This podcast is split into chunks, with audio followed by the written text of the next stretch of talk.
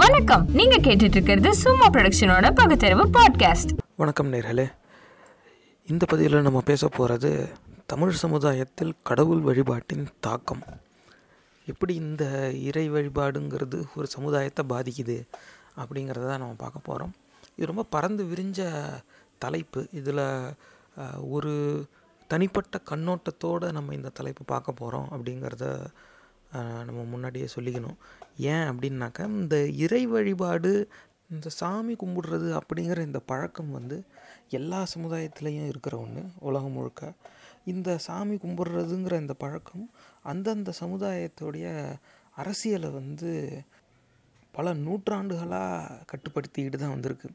மக்களாட்சி தத்துவம் வந்த பிறகு அந்த கட்டுப்பாடு ஒரு கணிசமான அளவு குறைஞ்சிருக்கு அப்படிங்கிறது உண்மையானாலும் இன்னமும் எல்லா ஆட்சி முறையும் அது வந்து நூறு சதவீத மக்களாட்சி முறையாக இருந்தாலும் சரி இன்னும் சில நாடுகளில் மிஞ்சி இருக்கிற மன்னராட்சி முறையாக இருந்தாலும் சரி எல்லா ஆட்சி முறையும் இன்றைக்கும் மதங்களின் கட்டுப்பாட்டுக்குள்ளே தான் இருக்குது மதங்களின் கட்டுப்பாட்டுக்குள்ளே மக்களாட்சி வர்றதுக்கு முன்னாடி முழுக்க முழுக்க மன்னராட்சி இருந்த காலத்தில் மத குருக்களே வந்து நேரடியாக அவங்க தான் வந்து யார் அரசனுங்கிறதையே நிர்ணயிப்பாங்க. அவங்க கிரீடத்தை தூக்கி வச்ச பிறகு தான் இளவரசன் அரசனாகவே மாறுவான். இப்படிலாம் இருந்துச்சு. அப்போ நேரடியாக மதம் வந்து மக்கள் ஆட் ஆட்சி செய்கிற அந்த கருவியை வந்து கட்டுப்பாட்டில் வச்சுருந்துச்சு. அப்போ மதங்கள் நினைச்சபடி தான் ஆட்சி நடந்துச்சு. மன்னர்கள் எல்லாரும் ஒரு போர் தொடுத்து ஜெயிச்ச பிறகு முதல்ல செய்கிற வேலை இருக்கிற சிலையை இடிக்கிறதும் புதுசாக கோயில் கட்டுறதும் அவங்க விரும்புகிற சாமியை மக்கள் மேலே திணிக்கிறதுமாகவே தான் இருந்தாங்க. ஆனால் மக்களாட்சி தத்துவம்லாம் வந்த பிறகு கொஞ்சம் கொஞ்சமாக அது அப்படியே பின்னாடி போயிடுச்சு. ஏன் ஆட்சி தத்துவத்துக்குள்ளே ஆன்மீகம் ஏன் வரணும்? அது வந்து தனிப்பட்ட ஒரு தலைப்பாச்சே அப்படின்னு சொல்லி அது விளக்குறதுக்கான முயற்சி எடுத்திருக்குங்கிறத கண்டிப்பாக நம்ம ஏற்றுக்கிறோம். ஆனால் அந்த முயற்சி முழுமையாக வெற்றி பெறலை அப்படிங்கிறது என் கண்ணோட்டம். ஏன்னா இன்றைக்கி தேதியிலையும் மதங்களின் கட்டுப்பாட்டில் தான் மக்களாட்சி தத்துவமும் இருக்குது எப்படி இருக்குது அப்படின்னாக்க நேரடியாக இல்லாமல் மறைமுகமாக சாமி கும்பிடுறவங்க மூலமாக மக்களாட்சி நடக்குதுங்கிறதுனாலேயே அந்த கட்டுப்பாடு இன்றைக்கும் நீடிச்சுக்கிட்டு இருக்குது இப்போ வந்து மக்களாட்சி தத்துவம் மூலமாக சாமி பேரை சொல்லாமையே இவன் ஜெயிச்சு வந்தாலும் இவனுக்குள்ளே இருக்கிற அந்த சாமி பற்றுங்கிறது வந்து இவனுடைய ஆட்சி முறையில் செயல்பாடுகளில் வெளிப்பட ஆரம்பிச்சிருது.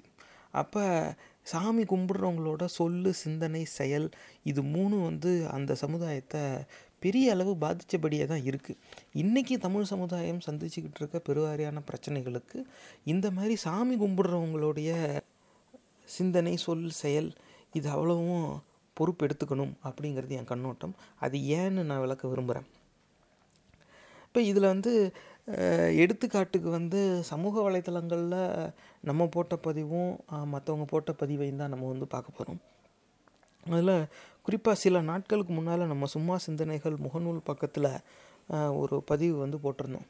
எப்பவும் பொதுவாக பகுத்தறிவு சார்ந்த பதிவுகள் போடும்போது அந்த இறை மறுப்பு கொள்கை சார்ந்த பதிவுகளும் வரும். ஜாதி அடையாளங்களை மறுத்து போடுற பதிவுகளும் வரும். அப்படி இருக்கிற பதிவெல்லாம் பல முகநூல் குழுக்களில் போய் பகிர்ந்துருவோம். நம்ம சும்மா சிந்தனைகள் பக்கத்துக்கு அப்படி பல குழுக்கள்லேருந்து நிறைய பேர் நண்பர்கள் கிடச்சிருக்காங்க அப்படிங்கிறது ஒரு சந்தோஷமான விஷயம்தான். அப்படி போடும்போது ஒரு குறிப்பிட்ட சில குழுக்களில் வந்து நம்மளுடைய பதிவு நிராகரிக்கப்படுறத சில மாதங்களாகவே கவனிச்சுக்கிட்டு வரோம். தலைப்பு பார்த்தா அந்த குழு வந்து நம்ம என்ன மாதிரி பதிவு போடுறோமோ அது சார்ந்தபடி தான் இருக்குது நம்ம போடுற பதிவும் அவங்க தலைப்பு கீழே தான் இருக்குது அப்படி இருந்தும் நம்ம போடுற பதிவை மட்டும் அவங்க நிராகரிக்கிறாங்க. அதை வந்து எல்லாரும் பார்க்கும்படி அதை ஒ- ஒப்புதல் கொடுக்க மாட்டேங்கிறாங்க.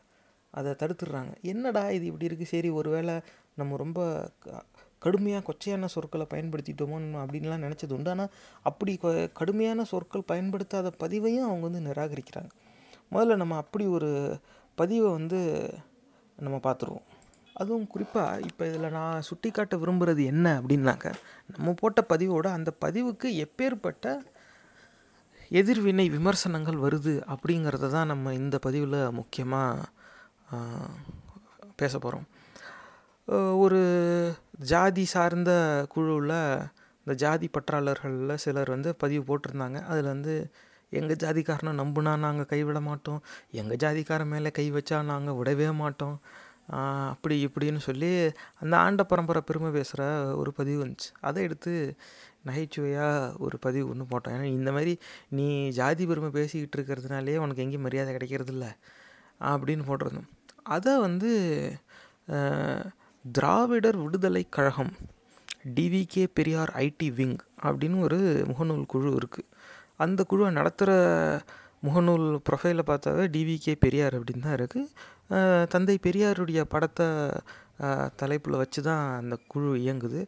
ஒரு பதிமூணாயிரம் பேர் அதில் இருக்காங்க உறுப்பினராக அந்த குழுவோட அந்த அபவுட் செக்ஷன் சொல்லுவாங்கள்ல அபவுட் தலைப்பு வந்து என்ன மாதிரியான குழுங்கிற அந்த விரிவுரையில் ஜாதி ஒழிப்பே சமூக விடுதலை அப்படின்னு போட்டிருக்காங்க. அப்போ சரி ஏன்னா பெரியாருடைய படம் வைத்து திராவிடர் விடுதலை கழகம்னு தலைப்பு வச்சு ஒரு குழு ஒன்று இயங்குதுனாக்கா கண்டிப்பாக ஜாதி சமய மறுப்பாளர்கள். ஏன்னா அதுதானே அவங்களுடைய அடையாளம். அப்போ அந்த எண்ணத்தில் தான் நம்மளும் அந்த குழுவில் போய் சேரணும். சேர்ந்துட்டு இது மாதிரி இந்த அந்த ஜாதி வன்மத்தில் போடப்பட்ட பதிவு எடுத்து நகைச்சுவையாக விமர்சித்து நம்ம ஒரு பதிவு போட்டோம். அதுக்கு ஒரு நண்பர் வந்து கருத்து வைக்கிறார் எதிர்கருத்து என்ன போடுறாருன்னா இப்போ பாருங்கள் அதை. ஜாதி தொடர்பான பதிவை தவிர்க்கலாமே நண்பர்களே. இதான் அவர் போட்ட பதிவு. ஒரு மாதிரி எனக்கு ஆச்சரியமாயிடுச்சு. என்னடா ஒன்று ஜாதி வன்மத்தை விமர்சித்து போட்டால் நம்ம பதிவை மொத்தமாக நிராகரிக்கிறாங்க. எடுத்துடுறாங்க. கேட்டால் அந்த அந்த குழுவுக்கும் தலைப்பு வந்து பகுத்தறிவாளர்கள் அப்படின்னு இருக்குது பகுத்தறிவாளர்கள்னு இருக்குது பெரியார் சிந்தனையை வந்து அங்கே போட்டிருக்கு. பெரியார் படம் வருது. ஜாதி சமய மறுப்பாளர்கள்னு எல்லோரும் பதிவு போடுறாங்க. அப்படியே பயங்கரமாக ஆரியத்துக்கு எதிரான பேச்சு அங்கே இருக்குது ஆனால் அந்த இடத்துல போய் ஜாதி வன்மத்தோடு யாரெல்லாம் பதிவு போடுறாங்களோ அவங்கள விமர்சித்தா ஒரு குறிப்பிட்ட ஜாதியை விமர்சிக்கும் போது மட்டும் அந்த பதிவு நிராகரிக்கப்படுது. அப்போ தான் எனக்கு அது புரிஞ்சுது. என்னன்னாக்கா அந்த குழுவை நடத்துகிறவங்க ஜாதி பாசத்தோடு இயங்குறவங்க.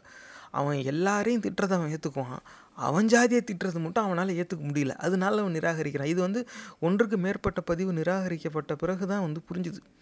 அதுக்கப்புறமா சரி அப்போ அவ்வளோதான் அவன் அறிவுக்கு எட்டுனது எதுக்காக அப்படி ஜாதி பாசம் உடையவர்கள் பெரியார் படத்தை போட்டு பெரியார் திராவிடர் இப்படிங்கிற ஒரு தலைப்பை வச்சுக்கிட்டு ஆயிரக்கணக்கான பேரை குழுவில் வச்சுக்கிட்டு ஒரு பெரிய இணையதள பரப்புரை நடத்துகிறாங்க ஆனால் ஜாதி மறுப்பாளர்களுடைய கருத்து வந்து எல்லா கருத்தையும் அங்கீகரிக்கப்பட மாட்டேங்குது.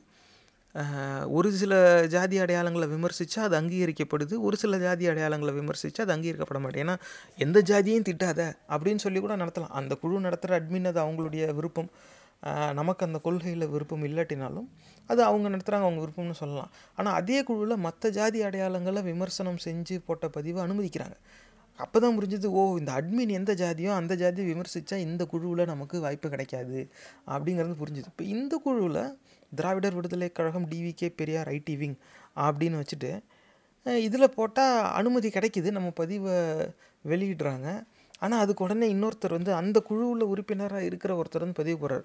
ஜாதி தொடர்பான பதிவை தவிர்க்கலாமே நண்பர்களே. நேர்களே இது வந்து ரொம்ப விசித்திரமான ஒரு சூழ்நிலை. நீங்கள் சிந்திச்சு பார்க்கணும். திராவிடர் விடுதலை கழகம்னு தந்தை பெரியாருடைய படத்தை போட்டு ஒரு குழு இயங்குது. பதிமூணாயிரம் பேர் அதில் உறுப்பினராக இருக்கான் அந்த குழுவோட அபவுட் செக்ஷன் ஜாதி ஒழிப்பே சமூக விடுதலை. இதெல்லாம் பார்த்து தான் அவன் ஓகேவே கொடுப்பான். எவன் ரிக்வஸ்ட்டு ஜாயினுங்கிற அந்த பொத்தான் அழுத்துறது இதெல்லாம் பார்த்துட்டு தான் கொடுப்பான். இந்த மனநிலை கொண்ட இந்த நோக்குநிலை கொண்டவர்கள் தான் உறுப்பினராக இருப்பாங்க. ஆனால் அந்த உறுப்பினரில் ஒருத்தன் பதில் வந்து ஜாதி தொடர்பான பதிவை தவிர்க்கலாமே நண்பர்களே? ஜாதி ஒழிப்பே சமூக விடுதலைன்னு இயங்குகிற குழுவில் ஜாதி தொடர்பான பதிவை தவிர்க்கணும்னு நினைக்கிறவன் உறுப்பினராக இருக்கான். அப்போ என்னடா இது? ஏன்? அப்படி நினைக்கிறவனுக்கு இந்த குழுவில் என்ன வேலை? ஏன்னா இந்த மதுவெறி மதவெறி கூட்டத்துடைய ஆதரவாளர்கள் வந்து பல்வேறு ஃபேக் ஐடி வச்சுக்கிட்டு எல்லா குழுவிலையும் வந்து வேணும்னே சர்ச்சையாக கிளப்புற மாதிரி பதிவு போடுறது திட்டுறது அசிங்கமாக திட்டுறது மற்ற மதத்தை மட்டுமே அப்படி திட்டி இந்த மாதிரிலாம் பதிவு போடுறதுலாம் வந்து அவங்க வழக்கம். அது வந்து அவங்களுடைய இணையதள பரப்புரையோட விளைவு அது. ஆனால் இது அந்த மாதிரி தெரியல. அதுக்கப்புறமா இவருடைய ப்ரொஃபைலும் போய் பார்த்தா நம்ம ஊருக்காரராக தான் இருக்கார். ஏன் இந்த குழுவில் ஒரு உறுப்பினர் ஆனார்? ஏன்னா ஜாதி ஒழிப்பே சமூக விடுதலைன்னு இருக்கிற குழுவில் உறுப்பினர் ஆகிக்கிட்டு ஜாதி அடையாளத்தை விமர்சித்து போடப்படுற பதிவில் வந்து இவருக்கு ஏன் காரணம் என்னென்னா என் சந்தேகம் என்ன அப்படின்னாக்க எந்த ஜாதி அடையாளத்தை விமர்சனம் அந்த பதிவில் செஞ்சுருந்தோமோ இவர் அந்த ஜாதி அடையாளத்தை சேர்ந்தவர்னால இவருக்கு இருக்கிற அந்த ஜாதி பாசம் இவரை வந்து இப்படி பதிவு போட வைக்கிது. இதுதான் நேர்களே திராவிட சித்தாந்தம் அழிஞ்சிருச்சுங்கிறதுக்கான ஒரு அடிப்படை அறிகுறி. ஏன்னா இவங்க வந்து தந்தை பெரியாரை பெருமையாக பேசுவாங்க. பெரியாரால் தான் நாங்கள் வந்தோம் பெரியாரால் தான் நாங்கள் வந்தோம் அப்படின்னு அவங்க சொல்லுவாங்களே தவிர உண்மையில் அதுக்கான உள்ள அர்த்தம் என்னென்னா பெரியாரால் தான் பிற்படுத்தப்பட்ட மிகவும் பிற்படுத்த நாங்கள் வந்தோம்.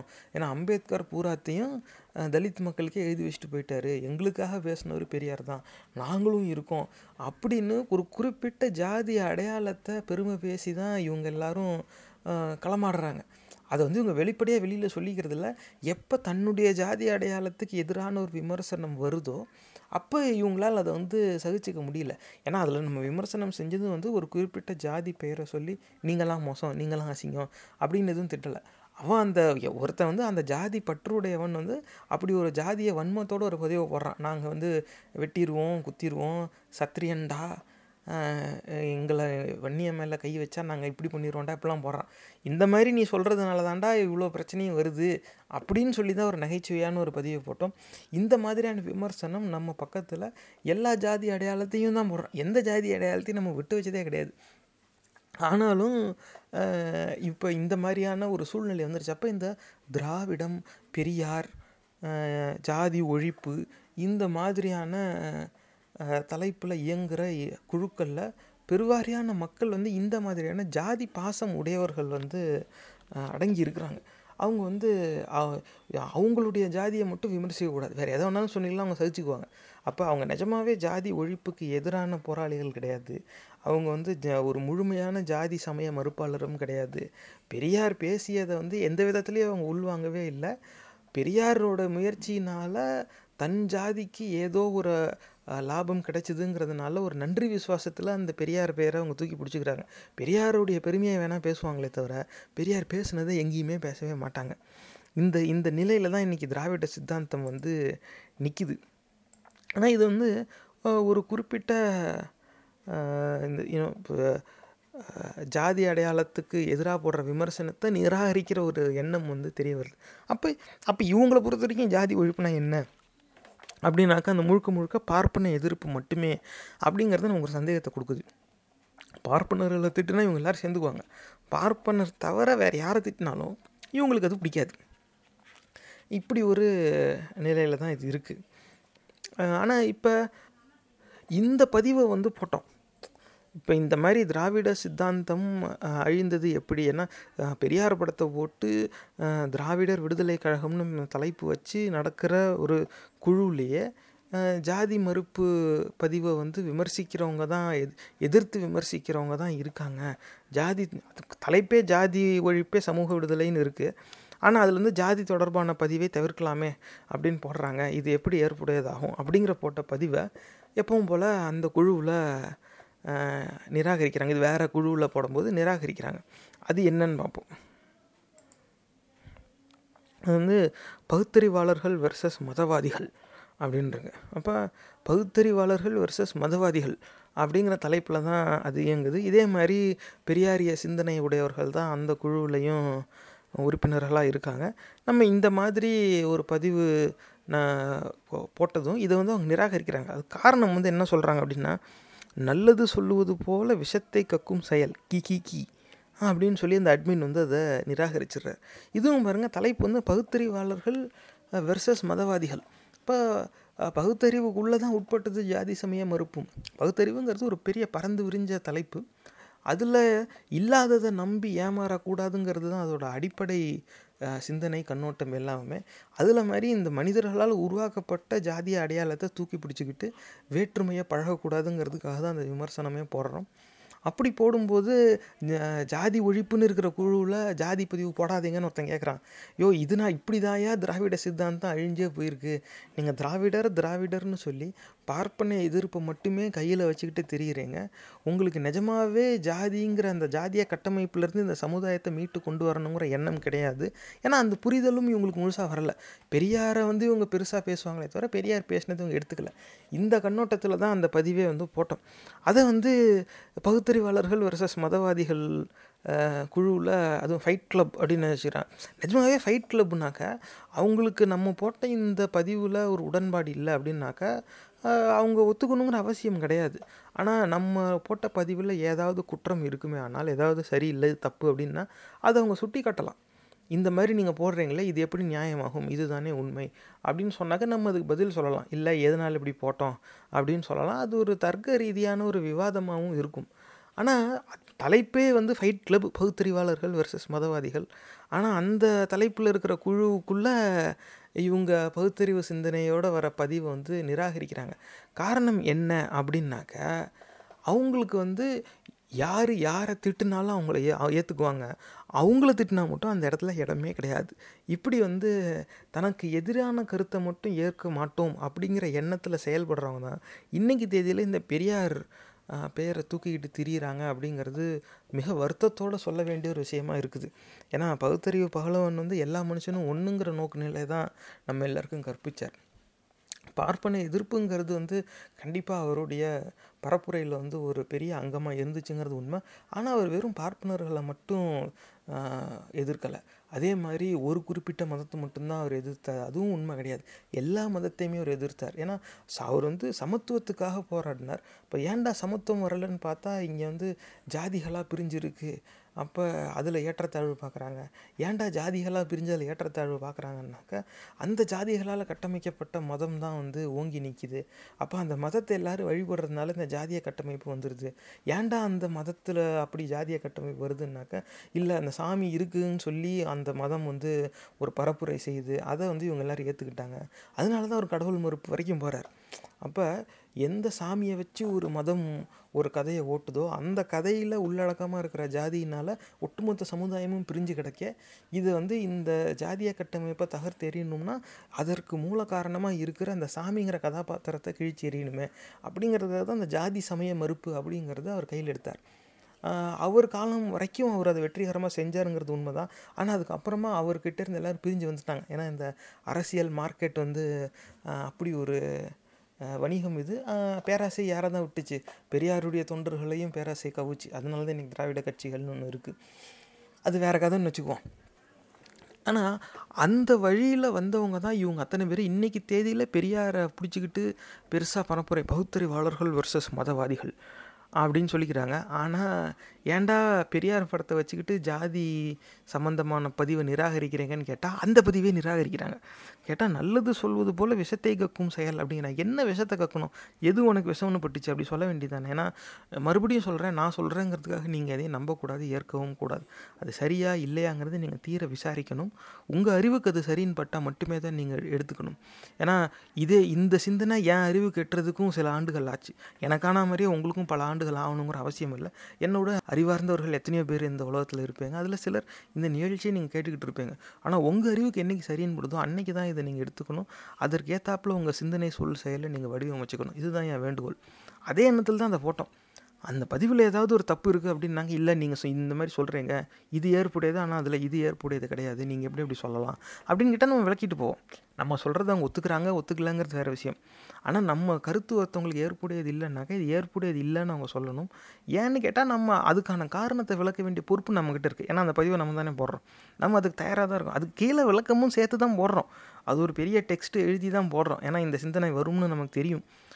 அதை இவங்களால நேரடியாக ஜீரணிக்க முடியல. காரணம் என்னென்னா அவங்கக்கிட்ட இருக்கிற குறைபாடை அந்த பதிவு வெளியே வெளிப்படையாக பேசிடுது இதை நம்ம முகநூல் பக்கத்தில் சும்மா சிந்தனைகள் பக்கத்தில் போட்டு போய் ஒருத்தர் வந்து அவர் மனசுக்குள்ளே இதே எண்ணம் இருந்திருக்கும் போல். இந்த பெரியார் பேரை வச்சுக்கிட்டு கருப்பு சட்டையை போட்டுட்டு எல்லாம் சுற்றுறாங்க அவர் வெறும் பார்ப்பன எதிர்ப்புனா ரொம்ப சத்தமாக பேசுவாங்க. ஆனால் மற்றபடி அவங்களும் ஜாதிய வன்மத்தோடு தான் இயங்குறாங்க. வந்து பிசி எம்பிசிக்கு மட்டும் ஆதரவாக சிந்திக்கிறாங்க. அவங்க பேசினாவே பிற்படுத்தப்பட்டோர் மிகவும் பிற்படுத்தப்பட்டோர் இப்படி தான் பேசிக்கிறாங்களே தவிர எல்லா மனுஷனும் ஒன்றுன்னு எங்கேயுமே அவங்க பேச மாட்டேங்கிறாங்க. இப்போ பெரியாரை பெருமை பேசுவாங்களே தவிர பெரியார் பேசுனதை எங்கேயுமே அவங்க பேச மாட்டாங்க. அவங்களுக்குள்ளேயும் அந்த பார்ப்பனர்களுக்கு நிகரான ஒரு வித ஜாதிய வன்மம் இருக்குது அப்படிங்கிற விமர்சனம் நிறைய பேர் முன் வச்சுட்டாங்க. அதில் ஒருத்தர் நம்ம சும்மா சிந்தனைகள் பக்கத்துலேயும் உறுப்பினராக இருக்கார் போல் அவர் வந்து நல்லா கேளுங்க எல்லாருக்கும் கேட்கும்படி பேசுங்க. இது வந்து எல்லாருக்கும் தெரியும்படி எழுதி போடுங்க அப்படிங்கிற அவர் அவருக்குள்ளே இருந்த அந்த வருத்தம் வந்து அந்த இடத்துல வெளிப்படுது. இப்போ சரி நம்மளை மாதிரியே இதுக்கு முன்னாடி பல பேர் சிந்திச்சிட்டாங்க அப்படிங்கிறது நமக்கு தெரிய வருது. ஏன்னா அப்படி மற்றவங்கக்கிட்ட கேட்க போய் தான் எனக்குமே இந்த சந்தேகம் வந்துச்சு. ஏன்னா ரெண்டாயிரத்தி பதினாலுக்கு அப்புறமா தான் வந்து நானே பெரியார் புத்தகத்தை வாங்கி படிக்க ஆரம்பித்தேன் அப்போ அது காரணம் என்னன்னா மதவெறி கூட்டம் ஆட்சிக்கு வந்துருச்சு. அதுக்கப்புறமா குற்றங்கள் எல்லாம் ஒரு ஒரு குறிப்பிட்ட திசையை நோக்கி போச்சு. அது என்ன சிறுபான்மை மதம் இனம் மட்டும் இறந்துக்கிட்டு இருக்காங்களே அப்படின்னு விசாரிக்க போய் தான் தெரிய வந்துச்சு. அப்போ தான் சரி என்ன தான் இந்த பெரியார் சொல்லியிருக்கார் அப்படின்னு சொல்லி போய் கேட்டால் எங்கே போய் பெ- பெரியார் புத்தகம் கிடைக்கிறதுன்னு கேட்டுக்கிட்டு இருந்தேன். அதுவே எனக்கு தெரியல அப்போ. அதுக்கப்புறமா அதெல்லாம் பெரியார் திடலில் தான் இருக்கும் அப்படின்ட்டாங்க. அப்புறமா பெரியார் திடல் எங்கே இருக்குன்னு தேடி அங்கே போய் அங்கே இருக்கிற அந்த புத்தக கடையிலேருந்து பெரியார் எழுதின புத்தகம். ஏன்னா இப்போல்லாம் நிறையா விலை உயர்ந்த புத்தகங்கள்லாம் அங்கே வந்துருச்சு நிறைய இருக்குது ஆனால் பெரியார் அவர் காலத்தில் அவரே எழுதின புத்தகம்லாம் வந்தால் இன்றைக்கும் ஒரு சில புத்தகம் வந்து எட்டுருவா அப்படி தான் இருக்குது ரொம்ப சின்ன சின்னதாக மெல்லிசாக இருக்கும். அது பெரியாரே எழுதினது. அதாவது பெரியார் பேச்சை தொகுத்து பிரசுரித்த புத்தகங்களும் நிறையா இருக்குது ஆனால் பெரியாரே எழுதின புத்தகமும் இருக்குது அதை தான் வாங்கிட்டு வந்து படித்தேன் இப்பயும் படிச்சுக்கிட்டு இருக்கேன். அப்போ தான் வந்து அதெல்லாம் படிச்சுட்டு பார்த்தா பக்குனுச்சு. என்னடா இத்தனை ஆண்டுகளுக்கு முன்னால் ஒருத்தன் இப்படி பேசியிருக்கான். இன்றைக்கி தேதியில் ஒரு முகநூல் பதிவு போட்டால் வழக்கு வருது. சிறையில் அடைக்கிற அளவுக்கு கைதுலாம் பண்ணுறாங்க ஆள் வச்சு அடிக்க வராங்க. இப்படிலாம் வந்துக்கிட்டு இருக்கு. மன்னிப்புலாம் கேட்க வைக்கிறாங்க. ஆனால் அன்னைக்கு தேதியில் ஒரு ஆள் இப்படி மேடை போட்டு பேசியிருக்காரு. ஊர் ஊராக போய் ஒரு பரப்புரை நடத்தியிருக்காரு. எப்படி இந்த ஆளை விட்டு வச்சாங்க? அப்படின்னு கேட்டப்ப என் வீட்டில் என் தந்தைக்கிட்ட இப்படி கேட்டேன். இந்த மாதிரிலாம் இருக்கே இது எப்படின்னு? இப்போ அவர் வந்து என்கிட்ட கேட்ட கேள்வி வந்து நான் உன்கிட்ட என்னைக்காவது சாமி கும்பிடு கும்பிடாதுன்னு சொல்லியிருக்கேனா? அப்படின்னாரு. இல்லை அப்படின்னேன். நான் என்னைக்காவது உன்கிட்ட பெரியார் அப்படி பெரியார் இப்படின்னு பேசியிருக்கேனா? அப்படின்னாரு. இல்லை அப்படின்னேன். ஆனால் பெரியார் புத்தகம் எங்கே கிடைக்கும்னு தேடி போய் வாங்கி படித்தது யார்? அப்படின்னாரு. நானே தான் தேடி போய் வாங்கி படித்தேன் என்ன அதுதான் பெரியார் இன்னும் படி அப்படின்ட்டாரு. அப்போ தான் புரிஞ்சுது. இப்போ இந்த மாதிரியான ஒரு சிறந்த ஒரு மனிதர் வந்து நம்ம சமுதாயத்தில் இருந்திருக்காருங்கிறதே ஒரு பெரிய விஷயம். நல்ல வேலை அவர் தென்னிந்தியாவில் பிறந்தார். வட இந்தியாவில் பிறந்திருந்தால் நாடே பழச்சிருக்குமோ என்னமோ அது வேற கதை. ஆனால் அப்படிப்பட்ட வழியில் வந்தவங்க ஏன் இப்படி சிந்திக்கிறாங்க அப்படின்னு பார்த்தா பெரியாருடைய அந்த நிழலுக்குள்ளே பயனடைஞ்சவங்க நிறைய பேர். அவங்களுடைய அந்த ஜாதி பாசத்தை கை விடாமையாக தான் இருந்திருக்காங்க. அது அப்படியே தொடர்ந்துருச்சு. பெரியார்கிட்டேருந்து பிரிஞ்சு வந்து இவங்க கட்சி ஆரம்பித்து தேர்தல் அரசியல் வந்ததும் ஜாதி அடிப்படையில் இவங்க வாக்கு வங்கி சேகரிக்க போய் அதவே அவங்களுக்கு இதாகிடுச்சு அப்போ வந்து ஜாதிலாம் இல்லைன்னு அவர் சொன்னார். அது அவரு காலம். ஜாதிலாம் இருக்குது நமக்கு நம்ம ஜாதி முக்கியம். அப்படிங்கிற எண்ணத்தில் இவங்க செயல்பட ஆரம்பிச்சிட்டாங்க. இந்த பெரியார் படத்தை வச்சுக்கிட்டு ஜாதி ஒழிப்புன்னு பேசிக்கிட்டு இந்த பகுத்தறிவுன்னு சொல்லிக்கிட்டு திரியிறவங்களும் இதே ஜாதிய வன்மத்தை பழகுறாங்க. அந்த பார்ப்பனர்களின் நோக்கு நிலையிலேருந்து கொஞ்சம் மாறுபட்டு இருந்தாலும் ஏன்னா இவங்க நோக்கு நிலையில் அந்த பார்ப்பன எதிர்ப்புங்கிறது ஒரு அங்கம் வகிக்கும். அப்படின்னாலும் பார்ப்பனர்களை எதிர்ப்பாங்க. ஆனால் அதே மாதிரி வேறுபாட்டை ஜாதிய வேறுபாட்டை இவங்க பார்ப்பனர் அல்லாதோருக்கு மத்தியில் இவங்க பார்த்துக்குவாங்க தலித் மற்றும் தலித் அல்லாதோர் அப்படின்னு பார்த்துக்குவாங்க இது வந்து தனியாக தெளிவாக தெரிய வருது. ஆக இப்படி தான் வந்து திராவிடம் வந்து மெல்ல மெல்ல சரிஞ்சிருச்சு. இதுக்கு மேலே அதில் எதுவும் மிச்சம் இருக்குது அப்படிங்கிறதுல எனக்கு நம்பிக்கை கிடையாது. ஆனால் சரி இப்போ இந்த இது வந்து இந்த ஜாதி மறுப்பாளர் குழுவில் ஜாதிக்கு எதிரான சிந்தனையை நிராகரிக்க ஆரம்பிச்சிட்டாங்க. இப்படி ஒரு சூழ்நிலை வந்துருச்சா? இப்போ சில நாட்களுக்கு முன்னால் நம்ம நிகழ்ச்சியில் போட்ட பதிவு வந்து அந்த இந்துங்கிற மதம் எப்படி நமக்கு அந்நியமானது? எப்படி வெளிநாட்டிலேருந்து வந்த மற்ற கலாச்சாரங்கள் நம்ம கலாச்சாரத்தோட கலக்க போய் உருவான ஒரு மதம்? ஏற்கனவே இங்கே பல வழிபாட்டு முறை இருந்துச்சு. அது வந்து ஒரு சிலதை மாற்றிச்சு மிச்ச சிலதை கையகப்படுத்திடுச்சு அப்படி உருவானது தான் அந்த இந்துங்கிற மதம் அப்படிங்கிற பதிவு போட்டிருந்தோம். அதை வந்து நம்ம எந்த பதிவு போட்டாலும் அது ஒன்றுக்கு மேற்பட்ட சமூக வலைதளங்களில் போய் பகிர்றது உண்டு. அப்படி ஒன்று தான் ரெட்டிட் அந்த ரெட்டிட்டுங்கிற இதில் போய் பகிர்ந்தோம் அதுலேயும் நிறைய குழுக்கள் இருக்குது அந்த குழுக்களில் நம்ம உறுப்பினராக இருக்கோம். அதுவும் குறிப்பாக இது வந்து வருங்கால தலைவர்களுக்கான நிகழ்ச்சி. அப்படின்னாக்கா வருங்கால தலைவர்கள் வந்து இன்னைக்கு தேதியில் இளைஞர்கள். அது அப்போ இளைஞர்கள் எந்த குழுவில் உறுப்பினராக இருக்காங்களோ அந்த இடத்துல தான் இந்த நிகழ்ச்சி போய் சேரணும். அப்படிங்கிற ஒரு எண்ணத்தில் தான் நம்ம அந்த மாதிரியான குழுக்கள் எல்லாத்துலேயும் போய் பகிர்வோம். அப்படி வந்து ஒரு ரெட்டிட்டில் ஒரு குழு வந்து குட்டி செவரு அப்படின்னு இருக்குது இந்த குட்டி செவரு குழு பேர் வந்து வித்தியாசமாக இருக்கலாம். ஆனால் அப்படி ஒரு குழு வந்து இருக்குது நீண்ட நாட்களாக நம்ம அதில் உறுப்பினராக தான் இருக்கோம். நம்ம மற்ற பதிவுகள்லாம் கூட அதில் போடுவோம். அது பெருசாக யாரும் அதை வரவேற்கிற மாதிரி தெரியாது. ஏன்னா பெரும்பாலும் என்னோடய என்னோட வயதில் சிறியவர்கள் இருக்கிற ஒரு குழு. அப்போ அவங்களுக்கெல்லாம் அது ஏற்புடையதாக இருக்காதுங்கிறது நமக்கும் தெரியும். இருந்தாலும் அந்த குழுவில் இருக்கிற இளைஞர்களில் எவனாவது ஒருத்தன் எங்கேயாவது யோசிச்சிட மாட்டானா அப்படிங்கிற ஒரு ஆசையில் தான் நம்ம போய் அங்கே பகிர்றது. அது போட்டுக்கிட்டே இருப்போம். பெருசாக அங்கே எதுவும் ரெட்டிட்டில் வந்து உங் நீங்கள் போடுற பதிவு பிரபலமாகிறதுங்கிறது வந்து அவ்வளோ சுலபம் கிடையாது. எல்லாரையும் கவரும்படியாக இருக்கணும். அது ஒரு விசித்திரமான உலகம்னு வச்சுக்கோங்க ஒரு குறிப்பிட்ட சிந்தனை உடையவர்கள் தான் பெரும்பாலும் அந்த சமூக வலைத்தளத்தில் இருப்பாங்க. அப்போ அங்கே போய் போட்டோம் இந்த இந்து இந்த இந்து மதம் நமக்கு அந்நியமானது அப்படிங்கிற உண்மையை விளக்குன பதிவு வந்து எப்படி அவங்க கவனத்தை ஈர்த்துச்சுன்னு தெரியாது. ஏன்னா சில ஆண்டுகளாகவே நான் ரெட்டிட்டில் நம்ம நிகழ்ச்சி பதிவை போட்டுக்கிட்டே தான் வரேன் பதிவு செஞ்சுக்கிட்டே வரேன். மிஞ்சுனா ஒரே ஒரு பதில் வரும். நன்றி அப்படின்னு வரும் நல்லதுன்னு வரும். இல்லை என்னைக்காவது ஒரு நாள் இந்த இடத்துல இது நீங்கள் போடக்கூடாது நீங்கள் போடாதீங்க.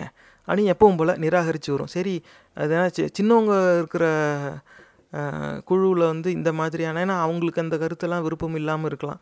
அதனால அவங்க வந்து அப்படி சொல்லுவாங்க. ஆனால் என்னைக்காவது ஒரு நாள் வருஷத்துக்கு ஒரு ரெண்டு மூணு பதிவில் பதில் வந்துச்சுன்னா பெரிய விஷயம்.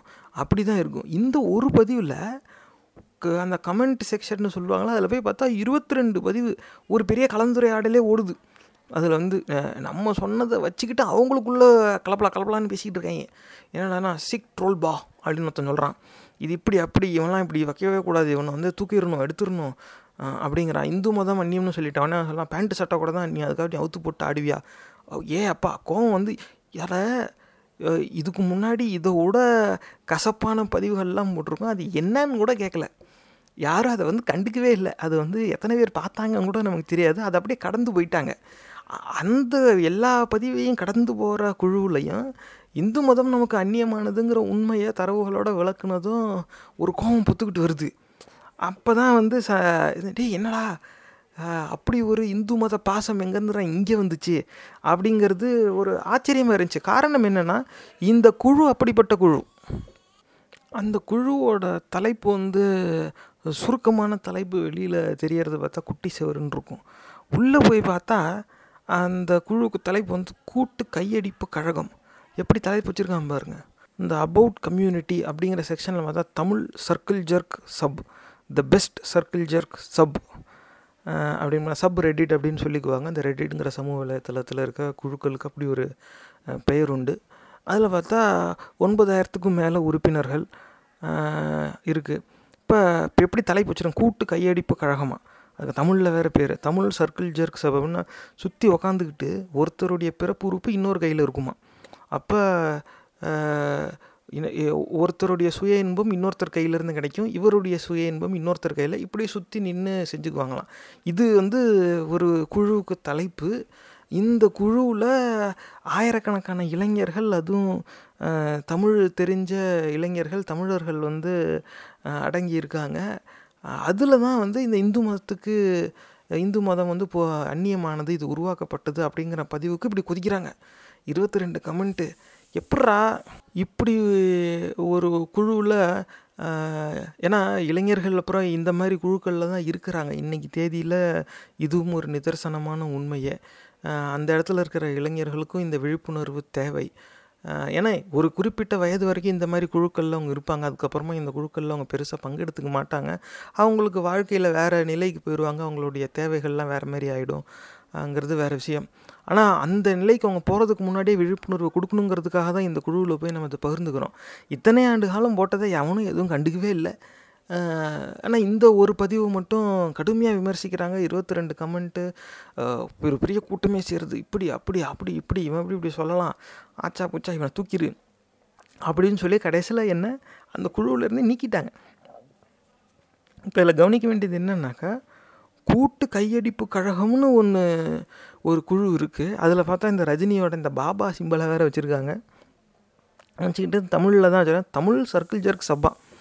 இது அப்படி வச்சுக்கிட்டு இயங்குது. அந்த ஒரு குழுவில் அதாவது ஒரு கொச்சையான விஷயத்தையே ரொம்ப சுலபமாக ஒரு குழுவோட தலைப்பாக வச்சு இவங்களால் ஏற்றுக்க முடியுது.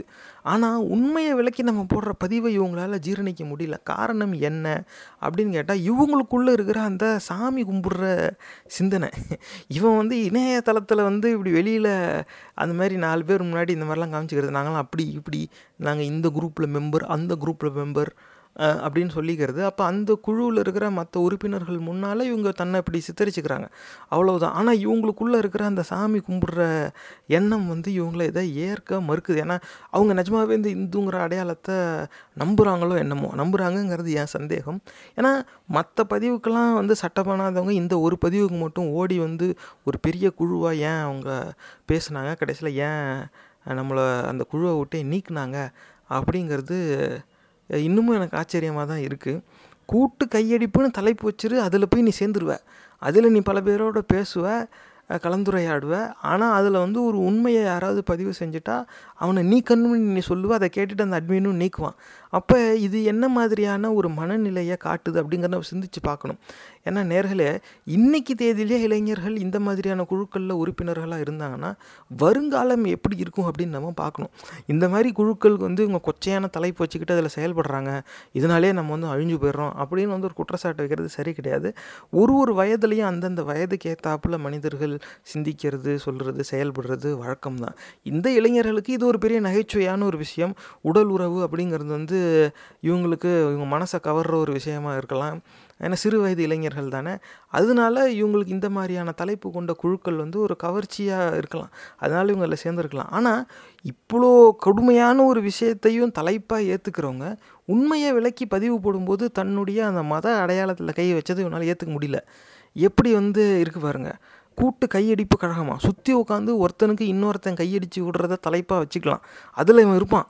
ஆனால் அதில் இருந்துக்கிட்டு இந்து மதம் அந்நியம்டா வெளியே இருந்து வந்த வந்தேரிகள்னால கட்டமைக்கப்பட்ட ஒரு மதம்டா இருந்த வழிபாட்டு முறையை கையகப்படுத்தி இருக்கிற கலாச்சாரத்தை சிதைச்சு உருவான ஒரு அடையாளம்டான்னு சொன்னால் இவனுக்கு பிடிக்க மாட்டேங்குது. ஏன்னா அந்த உருவாக்கப்பட்ட அடையாளத்தை இவன் நம்புகிறான் சரி அப்படி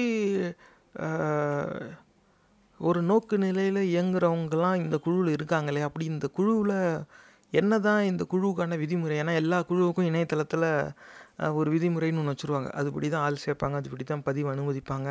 ஏன்னா இதை விட கடுமையான விமர்சனம் வச்ச பதிவை போட்டிருக்கோம். இவங்க எதுவும் சொல்லலை. அன்னைக்கெலாம் வந்து அதை வந்து அப்படியே கடந்து தான் போனாங்க. அதை யாரும் நிராகரிக்கலை யாரும் திட்டலை. அப்போல்லாம் வந்து ஏன்னா சில ஆண்டுகளாகவே நான் இந்த குழுவில் உறுப்பினராக தான் இருக்கேன் ஆனால் நான் நம்ம இப்போ எப்பவும் போல் அந்த பதிவை போட்டுட்டு போயிடுவோம். யார் பார்க்குறா என்ன பார்க்கல அப்படிங்கிறது நமக்கு தெரியாது. யாராவது எதிர்கருத்து வச்சாலோ வேறு ஏதாவது கமெண்ட்டில் ஏதாவது போட்டாவோ வேறு ஒரு செய்தி அனுப்புனாவோ நம்ம போய் பார்த்து அதுக்கு பதில் அளிக்கிறது மட்டும்தான் வேலை. அப்படி இருக்கும்போது இந்த மாதிரி செய்கிறாங்களே சரி நம்ம போய் பார்ப்போம். என்ன விதிமுறைகள் வச்சுருக்காங்க? அப்படின்னு பார்த்தா மொதல் விதிமுறையே வந்து தெளிவாக ஒன்றும் சொல்லிடுது. இதை வந்து நீங்கள் யாரெல்லாம் இந்த ஸ்க்ரீன்ஷாட் பார்க்க விரும்புகிறீங்களோ சும்மா சிந்தனைகள் அப்படிங்கிற எங்கள் யூடியூப் சேனலில் வந்து பாருங்கள் ஏற்கனவே உங்களுக்கு தெரியும். நீங்கள் நிறைய பேர் வந்து பார்க்குறது வழக்கமாகிடுச்சு இப்போ. அதுன்னு பாருங்கள் மொதல் விதியே வந்து இவங்க ரண்டி ரோனா அப்படிங்கிற தலைப்பில் வைக்கிறாங்க. No witch hunting or any meta whining அப்படின்னு. அந்த ரண்டி ரோனா அப்படிங்கிற சொல்லு வந்து ஹிந்தி சொல்லு. அந்த ரண்டி அப்படிங்கிற சொல்லு வந்து விலை மாதர் அதாவது ப்ராஸ்டிடியூட் அப்படிங்கிற சொல்ல குறிக்கிற ஒரு சொல்லுது. ரோனா அப்படின்னாக்கா அழுகிறது. அதாவது ரொம்ப வந்து புலம்பாத ஐயோ போச்சே இப்படி ஆச்சே ஐயா இந்த மாதிரிலாம் வந்து பதிவு போடக்கூடாது. அப்படிங்கிறத தான் அவங்க அந்த மாதிரி சொல்கிறாங்க அது சொல்லும்போதே வந்து ஏன்னா தலைப்பே கூட்டு கையடிப்பான். அப்போ மொதல் இதே வந்து ரண்டி ரோனா வந்து விலை மாதர்கள் அப்படிங்கிற சொல்லி தான் வச்சுருக்காங்க. இந்த ஹிந்தி சொல்ல இங்கே வருது. வந்து ஆங்கில எழுத்தை பயன்படுத்தி தலைப்பு போட்டிருந்தாலும் கூட்டு கையடிப்பு கழகம் அப்படின்றது குட்டி செவருங்கிறதும் கேயூடிடிஐ சிஹெச்இவியூஆர்யூ அப்படின்னு தான் போட்டு வச்சுருக்காங்க. ஆனால் இங்கே ரண்டி ரோனான்னு பார்க்கும்போது தான் இந்த இது இது வந்து தமிழ் வாசிக்க தெரியாத தமிழர்கள் இருக்காங்கல்ல. அவங்கள பெரும்பான்மையாக கொண்ட குழுவாக இது இருக்குமோ அப்படிங்கிற சந்தேகம் எனக்கு வருது. அதுவும் குறிப்பாக இந்த சிபிஎஸ்சி பாடத்திட்டத்தில் படித்து வர மாணவர்கள் வந்து பெரும்பாலும் அந்த பள்ளிக்கூடங்களில் வந்து ஹிந்தி தான் வந்து இரண்டாவது மொழியாக இருக்கும். ஒரு சில க பள்ளிக்கூடங்களில் தமிழும் இருக்குது ஆனால் அதில் சரி பாதி வந்து ஒரு பாதி தமிழ் படித்தாங்கன்னா இன்னொரு பாதி ஹிந்தி படிப்பாங்க. அதனால இந்த சிபிஎஸ்சியில் படித்து வரவங்களுக்கு தமிழ் வாசிக்க வராது. ஏன்னா தமிழ் வந்து ஒரு மொழி பாடமாக அவங்க பாடத்திட்டத்தில் இருக்காது. அவங்க ஹிந்தி இந்த மாதிரி படிச்சுட்டு வந்துடுவாங்க அது வந்து அப்போ ஒரு குறிப்பிட்ட வயது வரைக்குமே அவங்க வந்து தமிழ் வாசிக்க தெரியாமல் இருப்பாங்க. ஒரு சிலர் தான் வீட்டில் பழகி தமிழ் எழுத படிக்கலாம் கற்றுக்குவாங்க மிச்சம் இருக்கவங்க இன்றைக்கி தேதியிலையும் அந்த மாதிரி ஒரு பெரிய இளைஞர் படையே இருக்குது இந்த சிபிஎஸ்சி பாடத்திட்டத்தில் படித்து வெளியே வந்த தமிழக இளைஞர்கள் வந்து நிறைய பேர் இன்றைக்கும் தமிழ் வாசிக்க தெரியாமல் இருக்காங்க. அவங்க எல்லாருக்கிட்டையும் நம்ம பதிவு போடும்போது ஆரம்ப கட்டத்தில் இப்படி வந்துச்சு நீங்கள் ஏன் தங்கிலீஷில் போடக்கூடாது? நீங்கள் ஏன் தங்கிலீஷில் போடக்கூடாது? இப்படியே கேட்பாங்க. அது என்னடா தங்கிலீஷில் போடக்கூடாது? தங்கிலீஷில் போடக்கூடாது?